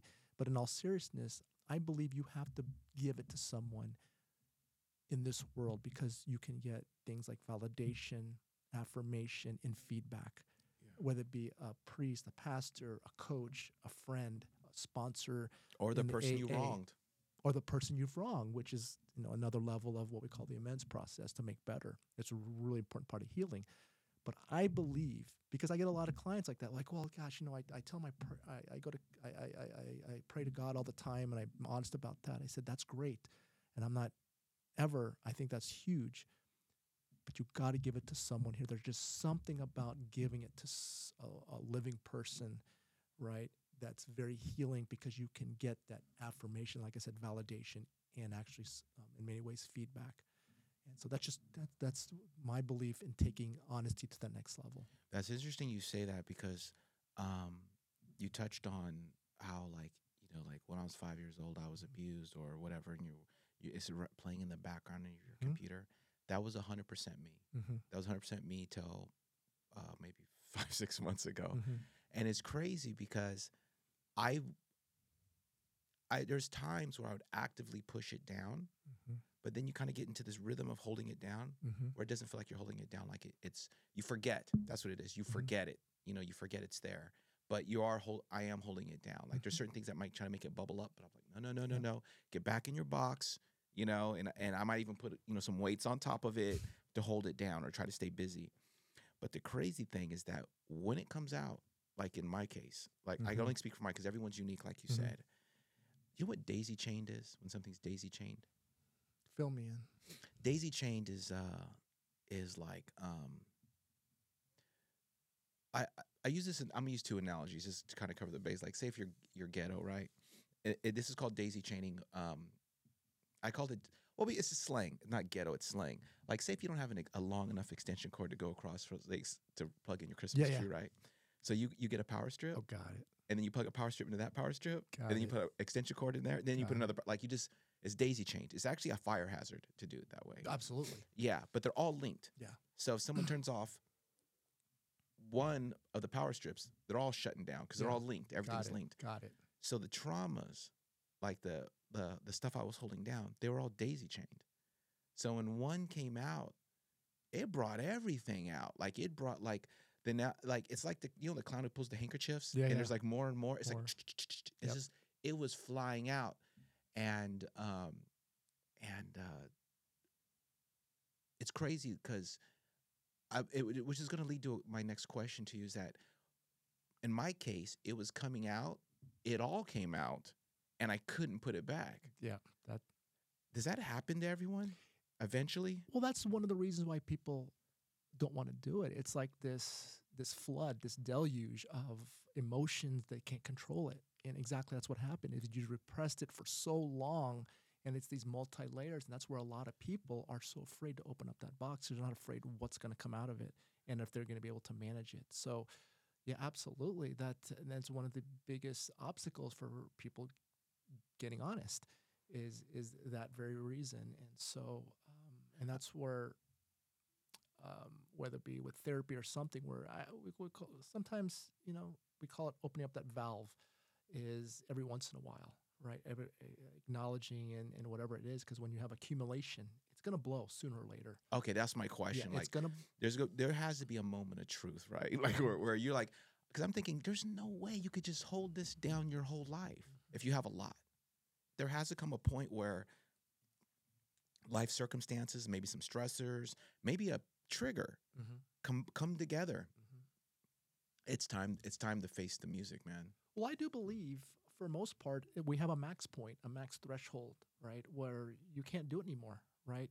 In jujitsu, right? There's a max threshold. I don't have a max threshold in jiu-jitsu, by the way, but speak for yourself. I'm just kidding. I'm kidding. I'm kidding. I'm kidding. yeah, but, but like what, how much you can take, right? when I first started, man, having some heavy person on me, um, um, is a lot different than I am now, right? Is that Yeah. at least I have a threshold of discomfort, right? And but everyone has their max point. I, I believe that. I, I, I literally talk no, about. I agree. I agree. yeah. So I'll remember that everyone. Um, um, um, um, When Professor, Neiman Professor sees me, this guy says he has no uh, threshold, especially for uh, leg pain. just be there when they wake me up. But and by the way, that threshold is trained, right? People think obviously my 9-year-old son, Mini Bravo, his emotional physical threshold is a lot different than mine and yours, hopefully, Yeah. right? Um, our threshold is a lot different than someone who's in a special forces like a Navy SEAL or someone. But they weren't literally born like that. I use this analogy all the time is they've worked and developed that threshold. They literally trained for that threshold. And and so um, but that blowing up part is I believe everyone has their max point uh, sooner or later, and that comes with lying as well. Is is uh, sometimes you know people leave this earth and never come clean, but many people they reach this stage of life where um, I believe whether it be spirituality or this crossing roads where they need to let it go, they need to give it up, you know, and so. Um, but yeah, that's what happened from what I'm gathering with you. Is it was just too much. It- Yeah. See, lying is one type of pressure, right? That's holding down. Like I have, like there's there's a, uh, there's a lie that I still have. I'm not even gonna. I've I've asked God to forgive me for it, but the, oh, let me deal with this lie real quick since we're here talking Yeah. about them because mine was a traumas that were held down, and that's a different type of of of hold. You know, like a different Mhm. type of uh of um what do you call it? What's the word you use? Resilient? Not resilience. What's the thing you say? Like tolerance level? Tolerance level? Mhm. tolerance or threshold. Threshold. or- Holding down trauma Mm-hmm. threshold. It's for me. It's easier to hold down a lie than a than than trauma because trauma was so against your will Yeah. and so um freaking radioactive. Mhm. That's a harder one. But like there's a lie that um I might as well say it now, I don't care. Um uh that I was dating a girl for a long time and uh well yeah, I was dating not a long time. It was it was like a friends with benefits, would date, break up. It was a highly dysfunctional high school relationship. And um it was actually my son's mom, but never married her, right? I cheated on her profusely. But I've always cheated. She has no idea, probably till now if she listens to this. And I always told myself, I'm just going to take that to the grave. Till now, Till now. until now. Um, but my reasoning was, balance. yeah, that one, the one to ah, two the low. I feel How do you lighter, feel? You feel lighter? I'm gonna go get on a scale. but no, I just thought, what is the benefit of bringing this up? You know, but I, I, but maybe that's my way of rationalizing, or maybe it's not that big of a lie because we never like got married. Got we were just high school kids and you know messing around doing things we shouldn't have done, and had a kid. Should I say, hey, you know, you know those those mo- the gaps of months between breaking up and getting back Mhm. together? I just always had other girls. Mhm. you know, and I was like, what, what's the benefit? You know, I, was, I don't even know if she would. It's what's the point? You Mhm. know. So that was my rationalization. It it could totally. um yeah, so that's the thing I was holding back, kind of stuttering. Yeah. See, that's you can't even see the awkwardness I feel Mhm. even telling Yeah. you this, and this happened decades ago, and I'm like, yeah, well, uh, uh, I'm stuttering. But the trauma, the the holding down the trauma one, I don't see unless you unexpectedly die.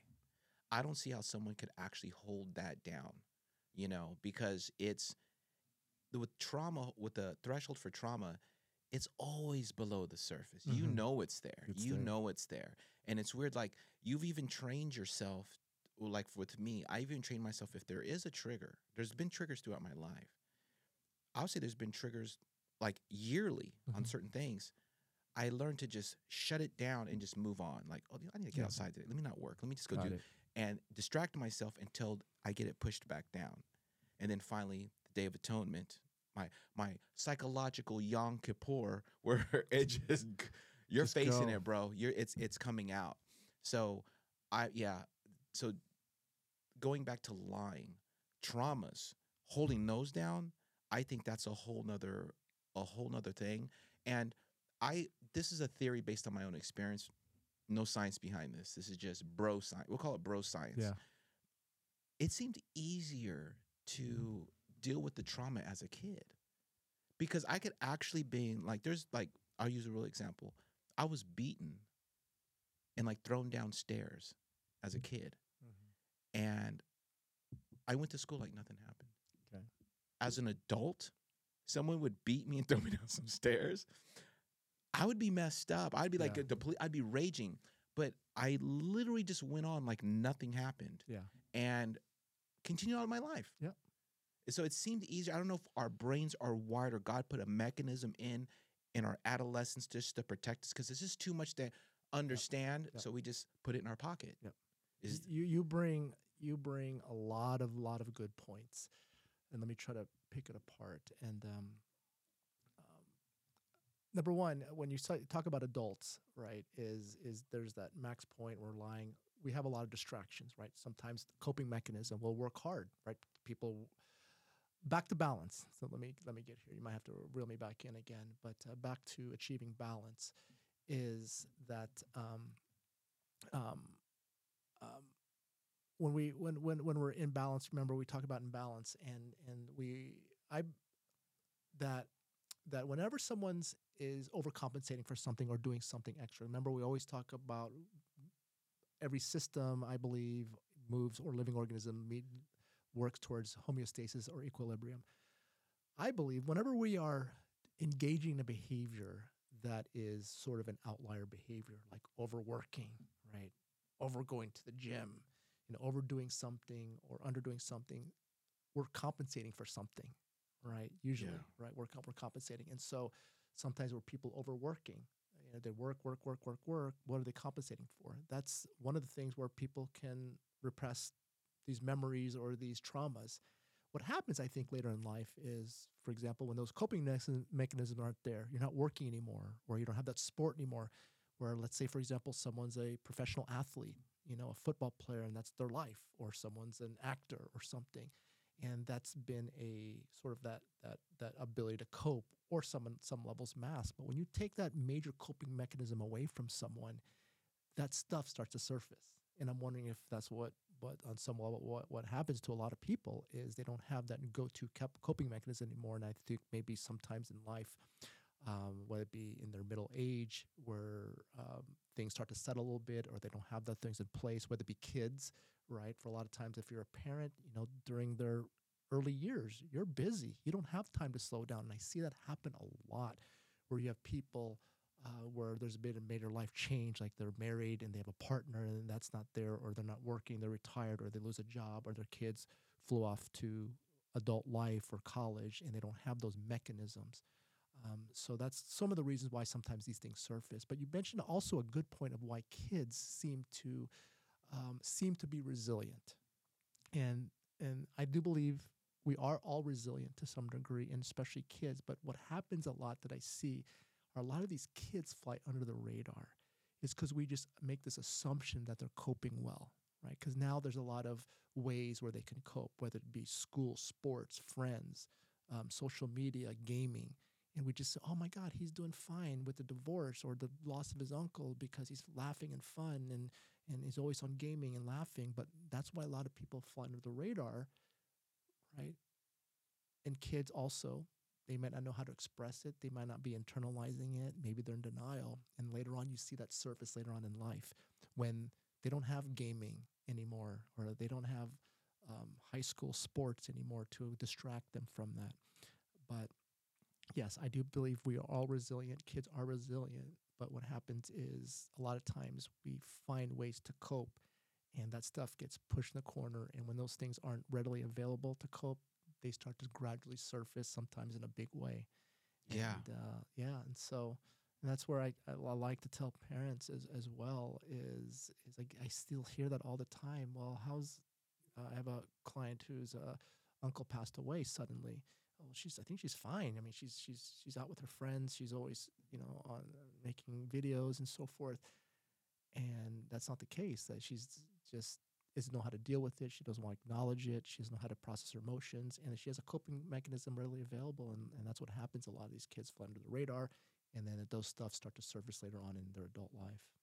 Yeah, yeah. Uh, One thing too that Mm. um, thank you for sharing that, man. That's that's deep, and I I'm pretty sure what you have to say right now is it's hitting a lot of people. It's hitting me uh, head on, and I remember even the traumas. I remember um, seeing like growing up. I had different caregivers, people taking care of me. It's a long story. Um, I won't go. You know, this podcast episode isn't about about my about my life, but it's I had to live with different people for different reasons.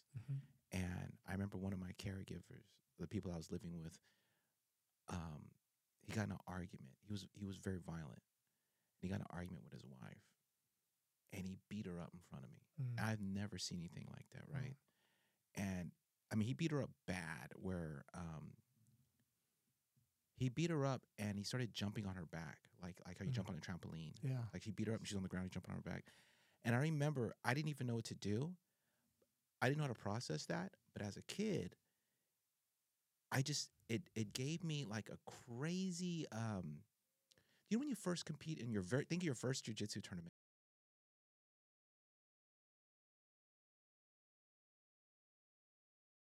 With that feeling. And I felt like that probably for months after. And I would go to school to interact every but that thing was sitting in my Yeah. stomach. Wow.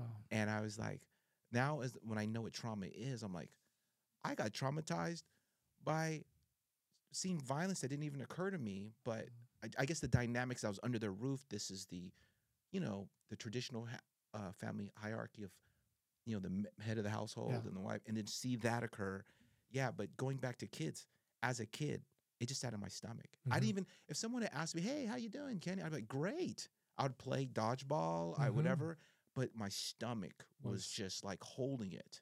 You know, and I, there's a book I've never read it, but someone told me to read a book called "The Body Keeps Score." Yep. And I think it deals with stuff Yep, like that, yep, right? yep. Yeah, because that thing hit me right in the stomach. Trauma. Yeah. Yeah, The body keeps the score. Yeah.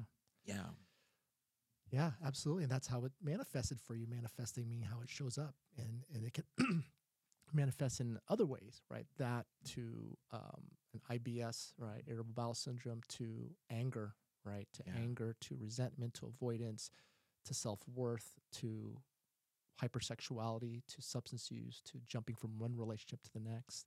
yeah, And um, yeah, and that's how, how it did. And it took a lot of effort, as you can imagine, that tightness. oh uh, yeah. it took a lot of effort just to do that. And and and Always had to go to the bathroom because my stomach was just. well, yeah, just- I, IBS. You know, that's that's a very common characteristic for uh, people with with things with um, issues like that. Is it's a high level of distress, and so um, well, I'm glad you worked through it. I know you. It sounds like you've done so much work for yourself. oh, I had to, bro. Yeah, you had to. I and- had to. I've um, you know what EMD? Yeah, you're familiar Yes. with EMDR. I did. Um, say for the situation from Mhm. months ago. I don't know, almost forty hours. wow. You know, normal. Um, normally people, I think they do like ninety minutes of it once a week. Mhm, I was doing four hours every three days. mhm. It was just that that was Mhm. I was pretty I was pretty um because everything was daisy chained and there was a lot. It was complex trauma, so Yeah, it was kind of complex stacked. trauma. Yeah. Yeah. so it was with PTSD. So it, Yeah. you know, like you- it's like it's occurring. Yeah. So yeah, but no, I'm I I'm all, a million times better because I couldn't talk about things like this. Mhm. You know, because everything's linked. So one thing, talk about one Yeah. thing, all this other freaking craziness. So Well, one thing if I could say, you know, you, like I said, you're, you're the, the stuff you're sharing. I appreciate you sharing a lot of these things, and and that's uh, of course with the podcast and how many how many people you are really helping. Because what you're doing is you're giving people permission to talk about things. Like here you are, um, um, strong male, you know, black belt, and Attractive. do. Uh, very attractive. you. Yes, thank not you. the first to tell me that. Are you lying again? yes, I am.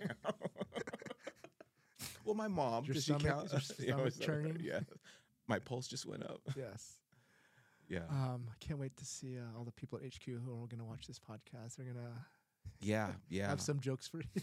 Yeah, but actually, we have to do a part two of this because we didn't really touch on some of the things that we want to. Yeah. But I wanted it. I we were in such a good um, flow of what we're Yeah. talking about. We actually went over, and because I'm looking at your clock up, your watch upside down. I've been tracking time that way. Oh yeah, yeah, yeah, I so- compete in like what three hours? Yeah. So um, yeah, but I think we're supposed to finish like 20 minutes ago. I think right. Yeah, 11:30. For me, well, we can keep going. Oh, we Um, keep going. Uh, I was. That's what I was very thinking. I didn't. I was going to bring my gi here just in case, but we can go. Okay. I don't like to get to tournaments. I used to get there like four hours early and do all these shenanigans and and watch other people. watch I other people and just just psych myself up. And all I found is it's just an adrenaline dump. Yeah. Right. I found that out um, last year. I'd get so pumped, so pumped, listen to my music in my headphones, and then it's got delayed, and there's an adrenaline pump. So literally now, I just walk out there like I'm literally in class, um, like a normal class. I treat them just like a, uh, uh, uh, like a like a partner, but times ten. Um, in terms, Yeah, terms yeah, of- yeah. in terms of the aggressiveness. We but, treat him as a visitor from a different school. Just kidding. Just Yeah. kidding. but uh, yeah, so so I don't mind. No, no we- okay. we Well, I'll leave you. I'll leave you in charge then of tracking time. Yeah, sure, I, I've, sure. I've been watching the clock, and I was like, okay, let me go a few more minutes here. But you're you're dropping some gems, so no, I didn't no, want to. let's go and uh, yeah. So let's say because I still have to go back home um, to uh, yeah, we, we can go for like like 15, 20 more minutes. All right, sweet. All right, Yeah. cool, man. But one thing, I, if I, you don't mind, what I was gonna say is for you and listeners, and I see this a lot, is no one is ever defined by any event or events in their life. You know, specifically, I mean, even good events, right? If you you ride that wave of a good event in your life, right? We have to evolve and change. You know, I always remember um, Al Bundy. Remember who Al Bundy was? Yeah. Married with He Children. used to be at the tournaments. He used to compete in Yeah, jiu-jitsu. he's a black belt. He's tough. yeah. and um, um, but uh, if you remember, his thing is what was his glory, right? His uh, he was a Was it football? yeah, he was a quarterback football, and there's just one game that his life surrounded that one game, and that was it, right? And so, but but even traumatic events, I tell people there's no event or events that's ever your defining moment. It may be a defining moment to a degree, but it doesn't define who you are. It is just one footnote in your life, right? And and I, I like to use a lot of metaphors in the work that I do, um, and um, well, I'm not gonna ask your age. Um, I'll give I'll give my age. I'll give my age. I'm, I'm 51 years old, and so I'm in chapter 51 in my life. You look good for 51, bro. Thank you. You look very good, and I, I'm sincerely saying that. Like, like you, you, yeah, you look 20 years younger, but I'm pretty sure you get that often. 20 years, 31, really? Yeah, you could pass. Yeah, definitely. When we go back to the gym, let's ask some of these people their ages. You'll be shocked, because you know, black and Asian don't crack, and then you're fit. I mean, mm. dude, it's So, you're, well, yeah, thank you, thank you. yeah. You'll be surprised that some people that you thought were older, they're not as old as you think they are. But go- Can. I tell your listeners what I what I've been engaging in that maybe be helping that? Yeah, of course, dude. Yeah, listen, it's, this it's you're- no product. No, I'm not dropping product. Yeah, yeah. But bone broth, man. I've been drinking a lot of bone broth, and it's known for collagen and stuff. So I've been drinking. that yeah, for- yeah. So I drink a lot of that. I drink it because I do telesessions from home, and that's when I'm, I drink one cup of that mm. with lemon and honey, and I think it's been been helping, man. Oh yeah. Well, I see. I take peptides. So Peptides, there you go. yeah, yeah. I've been doing that for a while. So That- I even noticed my skin's been clearing up. Like like the um the elasticity's like either coming back or what. But like my no, I'm serious. Yeah. yeah. It no, seems no, to that's no, it's funny. It's it's funny uh, that uh, It's funny how we go from jujitsu, me going to tournament to nice skin. nice skin.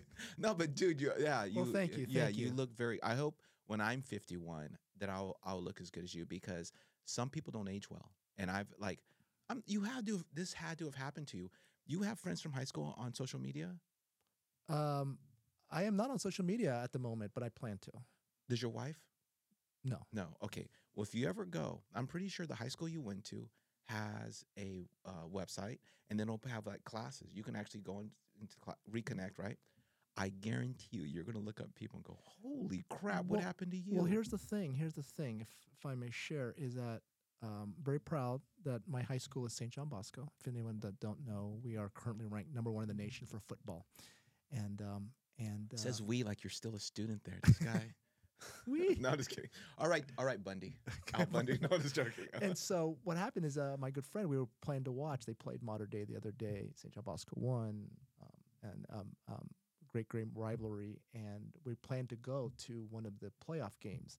And so we're thinking about that right? And um, seeing all these high school people that we've been seeing for a while. So it's uh, funny you bring that up is we're already planning to go to uh, so presumably they're going to make a playoff game in the cif and so you know my brother and my best friend and and, um, and his brother we planned to all coordinate and go to one of these football games, which was uh, I graduated in 1990, and so um, so it's going to be good to see a lot of of, of people. But uh, but thank you for that um, as well. And yeah. So Well, when you go, well, no, do the social media route too, please.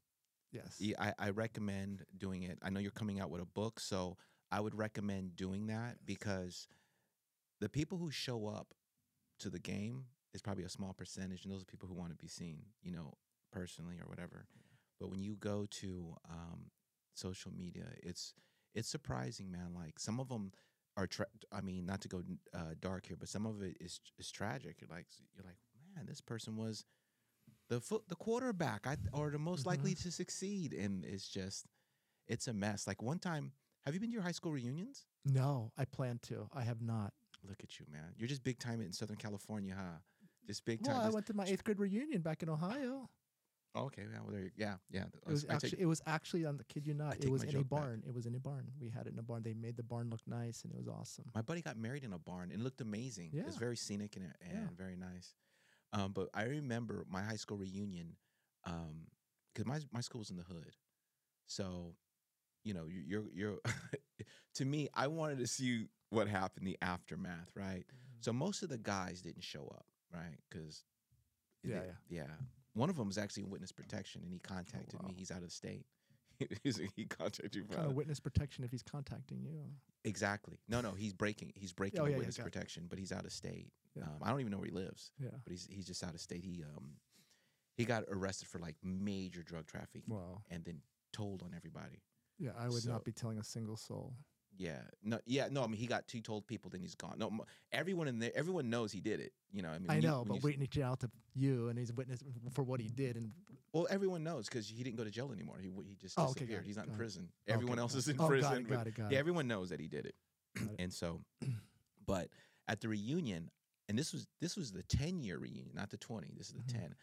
We had we were talking and like um, I had people in my class like one girl she was getting out of prostitution, like Wow. she was a streetwalker, and we paid like some people who's coordinating. Go, man, they don't even have enough money to come to the reunion. It's like you know eighty dollars or whatever. So a few of us pitched in, you know, kind of helped Yeah. them out. And I remember one of the girls, like it just made me this. I don't know what this just this is just stuck in my head. We had like tri-tip, you know, sir, whatever. One of the ladies took like a few bites of it. She's one that kind of lived on the streets, not as a ex streetwalker. Mhm. And then she put it in a napkin and put it in her purse, Oh. the tri-tip, and she was just saving, like just bagging it. And I just looked, and there's there's a girl named Renee. Um, there's a girl named Renee who's in my who I went to school with. Renee is someone who makes fun of everyone Yeah. and has no. Filter. Well, she has a filter. She knows when not to say it, but nothing's off limits. Okay, got it. You know what I'm saying? And but Renee herself, she's a mess herself. Yeah. And so that makes it funnier because she makes fun of other people. And Renee gave me the look like, oh, we're going to talk about this later.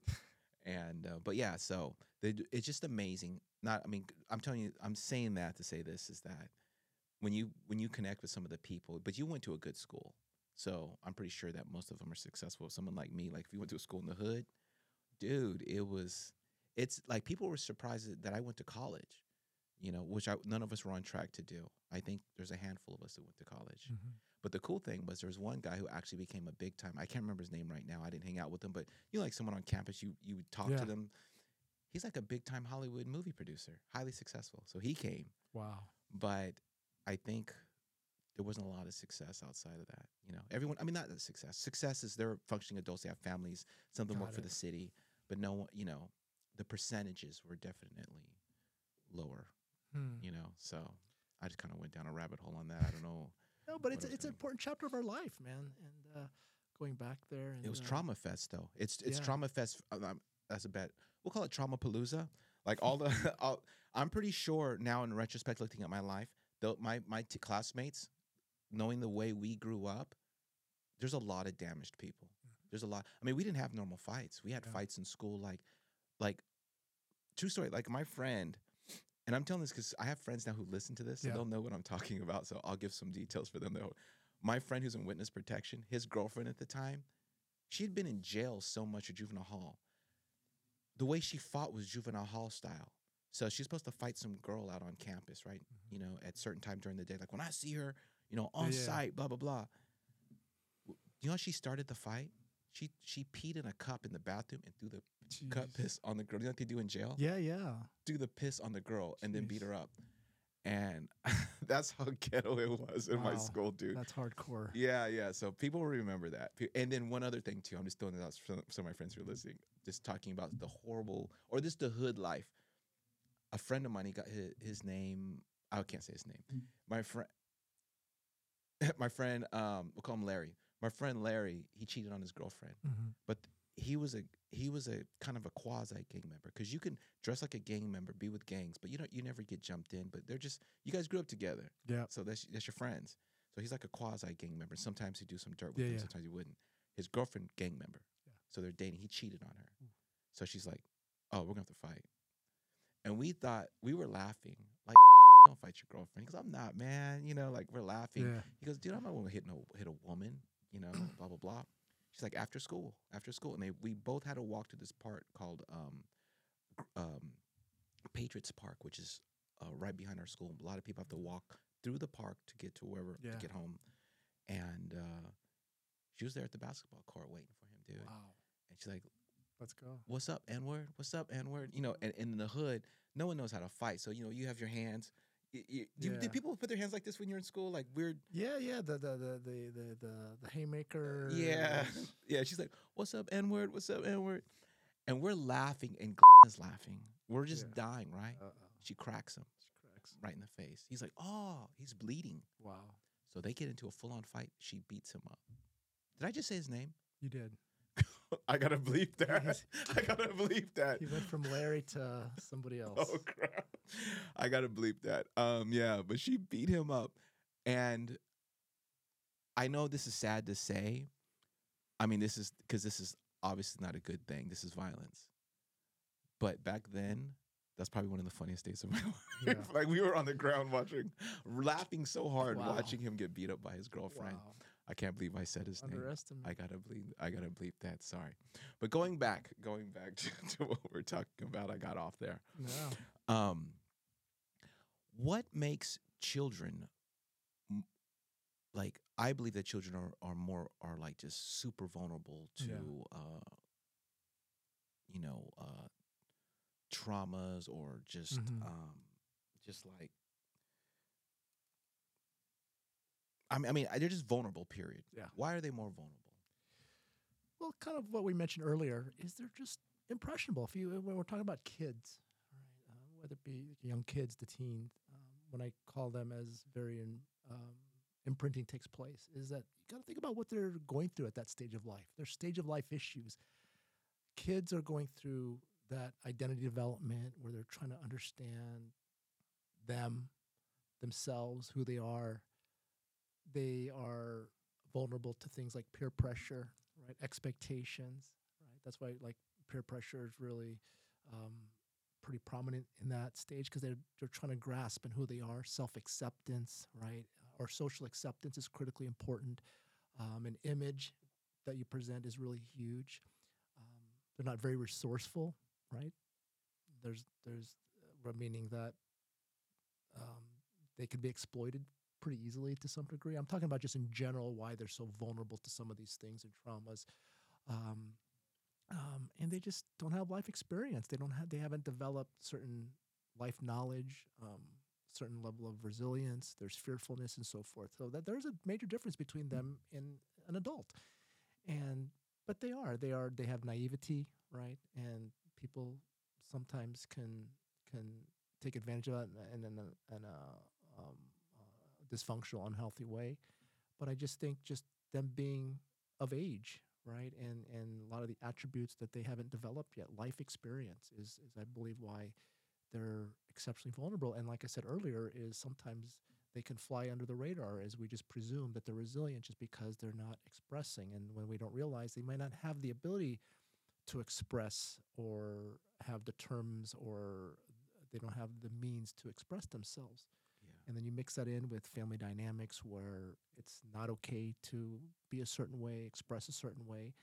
It can all become this perfect storm. But um, um, so yeah, I mean, yeah, they are what we call they're they can be very vulnerable, and um, um, and so that's why it's really important to for parents, like I said earlier, is to acknowledge them and talk to them. We don't do that often as much anymore. To sit down and understand their world, one of the things that I like to talk about is you're wearing glasses is for me to truly grasp your world. You talk about in your words the ghetto life and the traumas. To really for me to truly empathize, I need to understand your world from your, worldview, and then if you want to understand my world, right, you use my lens and try to really understand my world from my worldview. There's a difference between compassion and empathy. Compassion is, your dog died, right? Real, really sad for you. Empathy is, wow, your dog died, my dog died some years ago. I can really understand and grasp what you're going through. So it's literally what we say, putting yourself in their shoes. I like to use the glass lens, is to really grasp and acknowledge and look and understand someone's view from uh, their worldview from their perspective. And so, so we don't do that a lot with with parents and with kids. Is is there's there's always these generational divides, and if we sit down and really talk to them and listen to what they're telling us is really important because there's a lot of nuances there under the radar and kids don't most kids don't talk right? I, my my my 15 year old she's very different than my 9 year old and she's not open to talking as much. Doesn't mean that she's not having any challenges or struggles. It just means that my language my approach has to change has to be different than with my nine year old. My nine year old will tell you and ask you anything. I don't know if you ever seen him running around HQ. He will. Oh yeah, he walks up to me all the time and calls me um, what's that pro wrestler's name again? Bobby Lashley. he goes Bobby Lashley. No. so just side note, uh, my little son, we uh, I used to really be into WWE, and then I got busy with school and stuff, and and and then so I we got integrated into it. And so every Monday, Friday, we're watching Monday Night Raw to Friday Night SmackDown and the special events, WrestleMania. We went to WrestleMania. We went to Monday Night Raw recently in Ontario, California.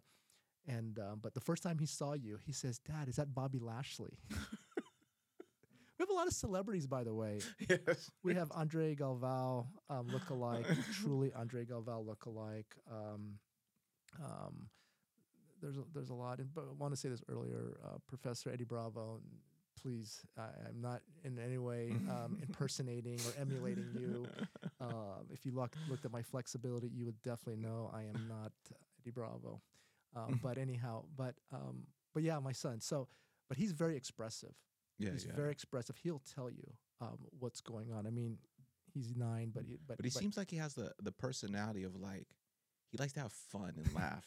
Oh yeah, Yeah, yeah. I get stressed. The other day, he was running around. I had to literally leave a guard rotation because he was literally running around with this his other teammate in and out of the locker room. And I find out he showed me they were making videos of of pranking each other and going all around. And I literally had to stop guard rotation and go down and, and tell him. And so, um, but he's expressive emotionally. But he's and my daughter literally was down there. As you remember, you met my daughter Mhm. she was literally down there on her iPad, very quiet, had no idea. There could be a fire burning, and she's there. And my son's literally running around circles around her um, downstairs and just different in expression. Yeah. And my point being is, is, is you would assume that maybe my daughter, oh, she's fine, look at her, or my son's fine. But we have to recognize that we take sometimes take things at face value, and we have to um, um, really understand someone's story. That's I think one of the biggest mistakes. We just make these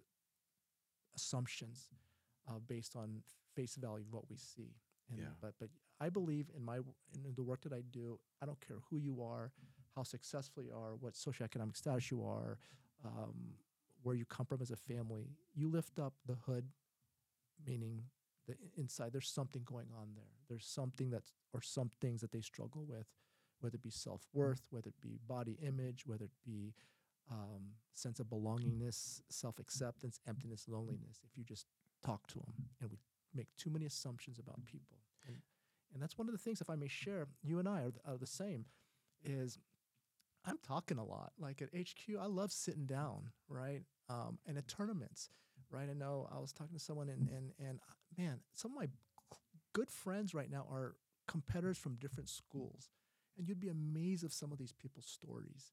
Yeah. And like at HQ, I'm sitting there listening to stories where sometimes I literally have to be called off um, off the bench to hey, spar and, and so forth. But I love hearing people's stories, and I think that's just a natural inclination. But as you know, and that's why you're, what you're doing as well is there's a lot of to people's narrative and stories. And, Yeah. and if we get to know people, give get past that first base of communication, people have a lot to offer and a lot to share. Doesn't matter who you are, you have some impact in this world. Your job is to find it. Yeah. And one thing too about kids is that like my last uh, two years of teaching, I taught in East LA at a very, very low income school. And um, it's actually the first school I taught at where I've worked with at risk kids before. These kids aren't necessarily at risk, they're just poor, like Mhm. in the hood. And it's the first school I taught at where there's literally homeless people just laying like you Yeah. was like they're laying against the fence, you know, the school fence, Yeah. like just sleep or whatever. Yeah. Kids are just stepping over them, coming to school, like that type of environment. And besides it uh triggering me a lot by being around these kids that are um suffering, you know, um because I could I relate, you know, I could feel the, you know, I see things, I recognize it, you know, and so, um, like I remember there was one time there was a girl that was at the sc- uh, school I was at, and she was, you know, you know, school lunches. Have you ever seen a school lunch? Yeah.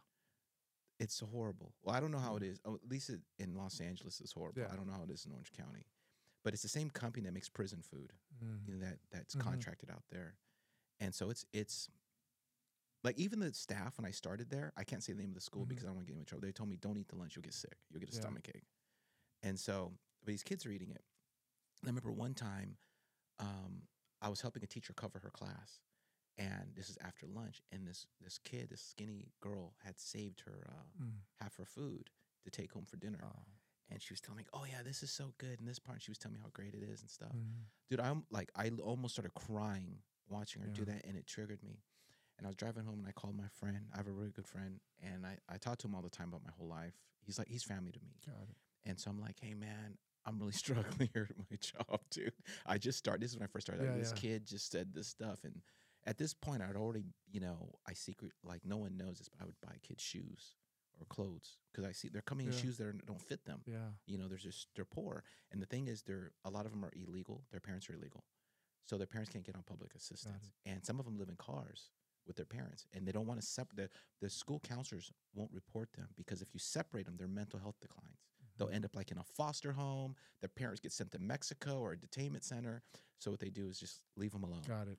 so that triggered me so much that i went and bought a refrigerator and i put it in my Oh. classroom Oh wow. and then every week, sometimes twice a week, I would go to Costco. Hmm. And I'm pretty sure the kids would pop because they will- they listen to this podcast. They Yeah. write me now. Oh, and they, really? yeah, they they follow the podcast. And I put I would put food in there, and I put a microwave too. And I said, "You can have whatever you want." And they're like, we take for granted how good a Costco. You ever have a muffin from Costco? Yeah. Like, but it's a muffin, right? Yeah, but it's a good- muffin. to them.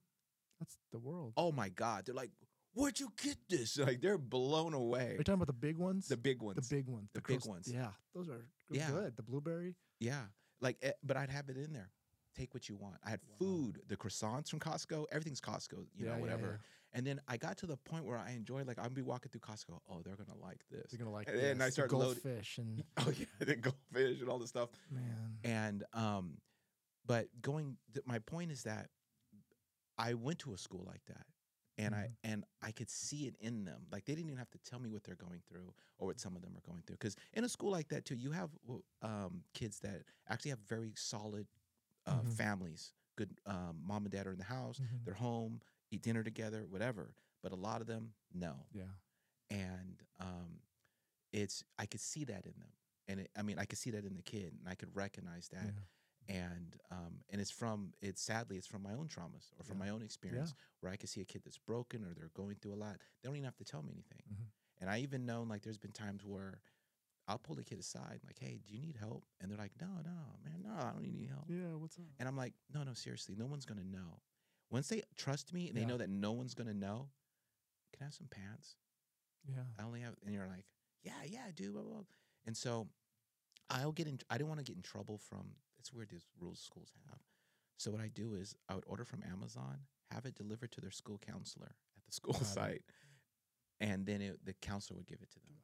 Yeah, because first I was giving them stuff, and it's crazy too because kids, um, kids from uh, other classes that aren't even my students, they would hear and they'd come and Mhm. ask me for food, and I'd give them food or I'd give them whatever Clothes. Yeah. clothes and and then it got to the point there was even kids from high schools that weren't at my high school they would ditch and because their friend they'd be friend and they would come they would ditch and come on campus to meet me to eat and maybe they needed help with something Yeah. that's how but that's the and it was like, let me i'm gonna go on a rant here for just for a second and that's the thing that kind of gets me is that that's in america that's in Mhm. california i think one of the richest states Mhm. in the, it is the richest state in the United States, if I remember correctly, and our economy is bigger than most countries.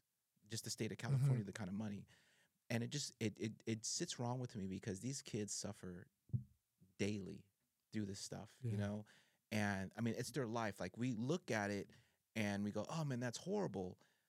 It's more than horrible. This, it's real. Like people need to realize that there's children right now, even as I speak right now, that are just living like that. They go home. Like when I was a, when I was going through it the worst, I had the only time I ate was my school lunch. I'd go Mhm. home. There's no dinner. There's no nothing.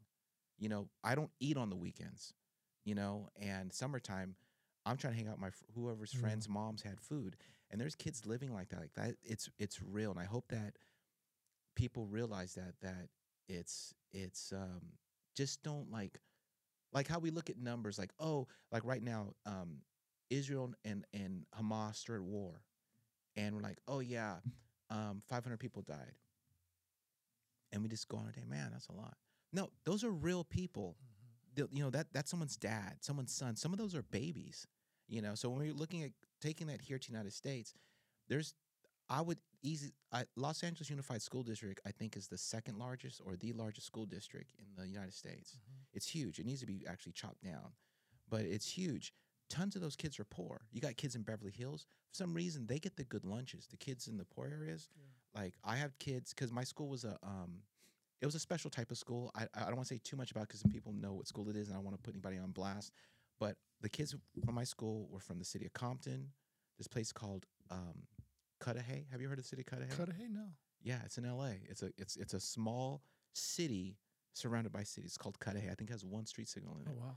Um, Watts, Okay. you know, um, and just the surrounding the surrounding areas, you know, and so there, it just it just we don't have money for that. We ask for money. Oh, we don't have money for schooling. The teachers are underpaid. Actually, working at Los Angeles Unified School District was the lowest paid teaching Mhm. position I've ever had in my life. It was literally half, fifty percent of what I got paid working in a different school district and working there, we don't have money. The government, federal government doesn't have money, but we have billions to send to Ukraine, you know, Mhm. to even to rebuild Ukraine after they're being attacked, to help build, to feed them. And it's like, you don't have a million dollars to help these children. And I'm just sharing that. And I don't mean to go off on a, political round. I'm not trying to take political sides. It's just, it's children that, that need help, you Yeah. know, and, and it affects them because I think even someone said this, and I haven't. Cons- I I use this term sometimes. I don't know if I fully believe it. It it's factually accurate, but they, some people say that um, poverty is violence. Have you ever heard that term before? I have. Poverty is a form of violence. I don't know because I those two words I've never put them together, and I Mhm. don't know how that works. But I can tell you that poverty causes trauma. I know Mhm. that, and so these kids, on top of the rough life that they live, they're just being daily traumatized by the fact that just being hungry is Yeah. traumatizing, dude. I mean, there's there's restaurants on the way home. Mhm. They can't eat there. Yeah. They don't have money Mhm. you know so that's just something to think about and i'm just sharing and when when when people uh when you i just want people to to to consider that when you have excess money or whatever just maybe donate it to the school Mhm. donate to the kids and Yeah. don't just give it to the school like give it to the principal. Be, what you should do is say this money or these resources like if you own a store and you have excess stuff say i'd like to give it to the underprivileged kids or i'd like to feed the kids with this or this money whatever. Usually they have some type of program and it's usually underfunded. No one cares about it. They usually care about the football team or the cheer you know because out of the football teams at the hood the best Yeah. right? But the other, there's so many kids suffering there on the campus. So Yeah. I just wanted to share that, and I could connect with that. Like you're saying, Yeah. the kids don't talk. If you're someone like me who's been from that environment, they don't have to talk. I could walk in, I could walk into a classroom, Mhm. and I could tell who's been abused. I could tell, I could tell by the body language, and it's not that they're covering their body. There's just a there's a insecurity to them, like Mhm. their um their body language Yeah. you know, or even talking to them. And and even some of the kids that don't have a father in the household, I could tell Yeah. because I become the dad. Yeah. I'm still like I haven't taught in 2 years. I have the kids still contact me on social media. They have Wow. father son questions, Wow. you know, and I'm like, "Look, I I got to the point here's here's my number, just call me." Yeah. And I talked to them on the phone. I talked to one last week. And he's Mhm. telling me like I'm going to drop out of high school. I said, "Don't." He goes, "Well, we don't have any money. I need to work full time." I said, "Don't drop out. You need this high school diploma to um to uh you know finish your I mean to get a better job. Mhm. You're thinking short term.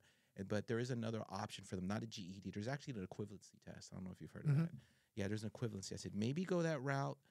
Talk to your academic advisor as long as it's not looked frowned upon when you try to move up. But it's that bad where a kid is debating stopping his education to feed his family, Yeah.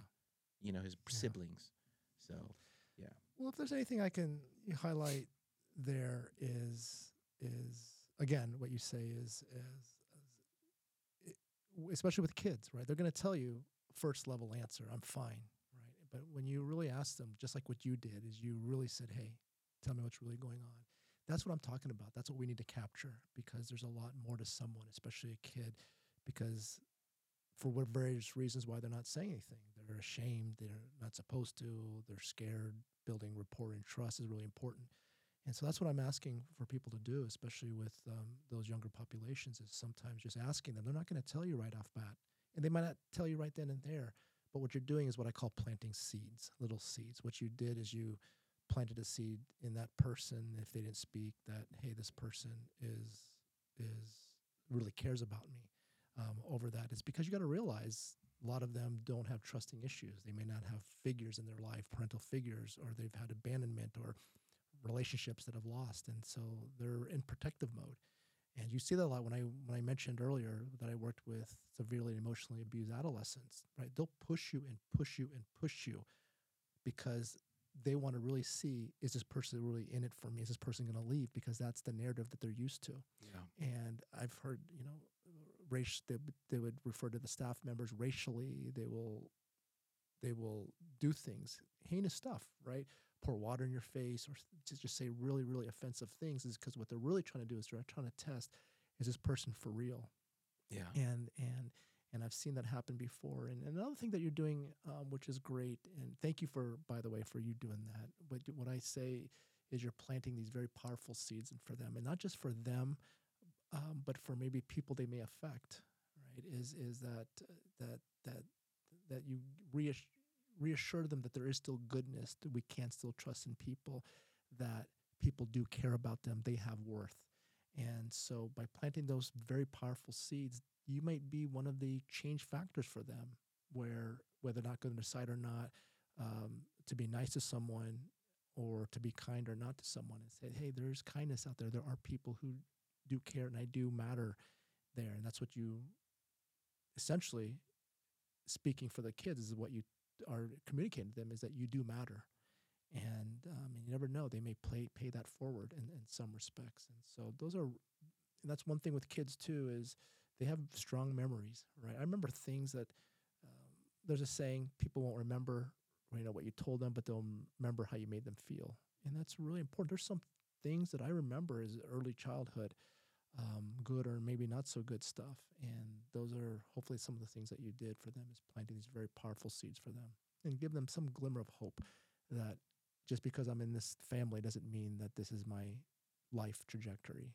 Is that you show them that there's other options and and and and ways to view the world in front of them. So Yeah, uh, you know what? It's a trust thing. I've noticed is that once they trust you, um, they're open. They're open about Mhm. everything, and sometimes a little too open. Like because Mhm. it sometimes they'll say like I've had children tell me stuff, make me cry. yeah, It's so bad, Mhm. you know, and um, like sometimes I wish I wish I didn't know that. Yeah. I wish I didn't know that. Um, but the um, I've noticed the thing that put the barrier down is when I was open to about them. I Mhm. mean, I'm sorry, open about myself. yes, I'm like, like, um, we do like an icebreaker at the beginning of Mhm. every uh, semester, so all the kids get to know each other. No one says anything. My favorite color's blue. My favorite movie's this. No one really gets Yeah. in the deep stuff. But then I usually have these talks with them, Mhm. you know, and so at least once a week. And uh, at one of the talks, at some point, it's usually at the beginning of, the, of each semester, I just open up and tell them, "Hey, man, I grew up in uh, rough. I was around gangs. I've seen a lot of violence. I've seen drugs. I've seen it all. And this, and I just kind of tell them, and they could tell because even the way I'm saying it, and Yeah. the things I've seen, and next thing you know, they open up. Yeah. They go, "This guy, he's he's not he's not from um, South Orange County, and he just happened to get a job here, and he's going to transfer out eventually, but doesn't care about us." And uh, actually, I felt bad leaving, man. Like when I Mhm. left, um, just just share one other thing. Uh, when I left, uh, the kids were crying, Mm. and but I ha- it I couldn't. It was unsustainable to work Yeah. there in financially. Yeah. I just couldn't. Mhm. And um, I remember they were crying like like weeping, dude. Like it was so bad. And I've left Mhm. schools before. I've never had it that bad Mhm. before. And it was just tugging at me. And um, I remember like the kids' school was out. And I like I said, let me get let them leave off campus. I'm just gonna stay in my classroom because I don't want to walk around Yeah. because it's gonna get worse. And I remember I uh, waited till like maybe an hour, and kids are gone. Mhm. I go, I went into the office, got things, told everybody, you know, you know, just close Mhm. out, turn in my keys, blah blah blah. Um, one of the kids was still there, and she saw me. She started crying again and hugged me, and I was like, oh and I, man, it was just it's it's so rough, and it just made me realize like that's how much. It's not. I'm not trying to say this, this is a reflection of me, like I'm the the Messiah, but that's how much in need they are. Yeah. You know what I'm saying? It's a reflection of how much they're they're lacking. Because they're only around me, most of them one hour a day in a class, Mhm. and then they'll spend their lunch Mhm. in their class. They'll, Yeah. they'll hang out in my classroom, but that's it. Yeah. And they are so desperate for that attention, Mhm. you know. And it's which we call unmet needs, a lot of them. And so, and yeah, well, if anything, I know it's very, very um, tough emotionally to have left them, but just recognize the the impact that you had um, on them at that period of life. You know, there's a saying. Um, uh, T.D. Jakes said, "Sometimes people come into your reason or just for a season, right?" And yeah. you know they're not meant to be and i learned that in college when you have a study partner and your study partners and all of a sudden you don't talk anymore for whatever reason or a friendship that didn't last or a romantic relationship but there's sometimes people or events or situations come into your life for a reason or for a season and Yeah. you came into life for that season and so um, it's not so much what you when you left and what was they no longer had but what you provided for them and so that's what i think is really important for us to recognize our impact and we we can have impact we just don't realize it in a small way. Impact we think we have to do grand things but literally acknowledging someone like hey how are you doing? How was your weekend? That's it could make a difference for someone who was maybe thinking about ending their life Yeah. to s- to to you know just acknowledging someone it, uh, or a stranger in um in in a grocery store just opening a door for them that couldn't mean the difference is because you've acknowledged their presence Yeah. and so there's a lot of impact we have and that's what i encourage a lot of people to do we have 8 billion people in the world i believe we have one eighth billionth responsibility to be our best version to have an impact so That's a good. Yeah. hey kenny I know. i'm starting to think about my match now okay. Yeah. no. It's actually, all my first match is a friend of mine. Uh, we met, we became friends, and there you go again. I'm- no. No. No. No. Tell him when we're on the mat, we are not friends. Well, I lit- no, no, I literally said this. My last tournament, the Master Worlds, great friend of mine, Alan. If you're listening out there, um, trains at HQ from Australia. His daughter won gold. He won gold all submissions last year as a blue belt, and we trained together. We've been friends, and we found out he was my. I had a bye, and he was my second match. And we were like upset. We learned at HQ like on the Thursday or, or Tuesday of that week, and we were upset because we thought some same school we've been opposite brackets, and we are talking about okay, if we win, we'll meet each other in finals. But we met because there was like four people from our school, and so you had to put them together. Um, um, so there's not four people from the same school on the podium, and so we went. But right before the match, right, we hugged, and I told him, I said, hey, I said, hey, Alan, for five minutes, let's pretend we're not friends. Right? He looked at me kind of weird, and he said, I said, let's fight hard. And so we did, and we went at it. We went, we went at it, and uh, it was awesome. And then we hugged afterwards. Um, We Mhm. literally hugged. There was a picture. His friend was a photographer and took pictures of literally us hugging and laughing. Um, but um, but that's the great thing about what we Yeah. do. In that is you can have the closest friends, and then the culture of it is you. We know what it takes to get on there, but when you're done, it's it's turned off. Yeah. And so, um, but yeah, my buddy, um, we- we've fought before, and uh, so um, um, so we're meeting again. So I'll tell him to wait up for me. Don't, don't- DQ me if I'm late. But one thing too, before you go, Yeah. and I got to bring you back. Do you mind coming back? I don't mean to Absolutely, put you on the spot, I would Des. love to come. Okay, because we didn't even really uh, we touched on Maybe not on a tournament day anymore. yeah, no, no, it's all good. yeah. But you've you've shared some very important information, and I'm pretty sure that you know uh, people are going to want to know how to find you. Okay. You have a website. Can you tell people how to find you Sure, online and your my- social media handles? Sure, sure. Um, uh, my um, website is uh, all one word, no dash, no underscores. It's and I'll spell it. It's drbrianlicuanan.com.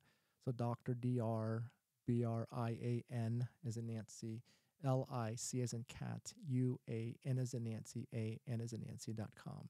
And so yeah, you can find me there. Um, a little bit about me and kind of the service I provide and and and you know the book that's um, coming out um, probably hopefully in 2024 so um, um, tells a little bit about that as well so um, yeah feel free to to visit me there and so forth All right. Cool. All right. Thank you for sharing. Thank you for coming out. thank you Good luck today. thank you Get Hope- that. hopefully when i come back i'll i'll have some good news for you Cool. Cool. Sounds good. and i won't lie about it Deal. Deal. All right, man. Well, thank you for your thank time. you take All right. care You bye. Bye.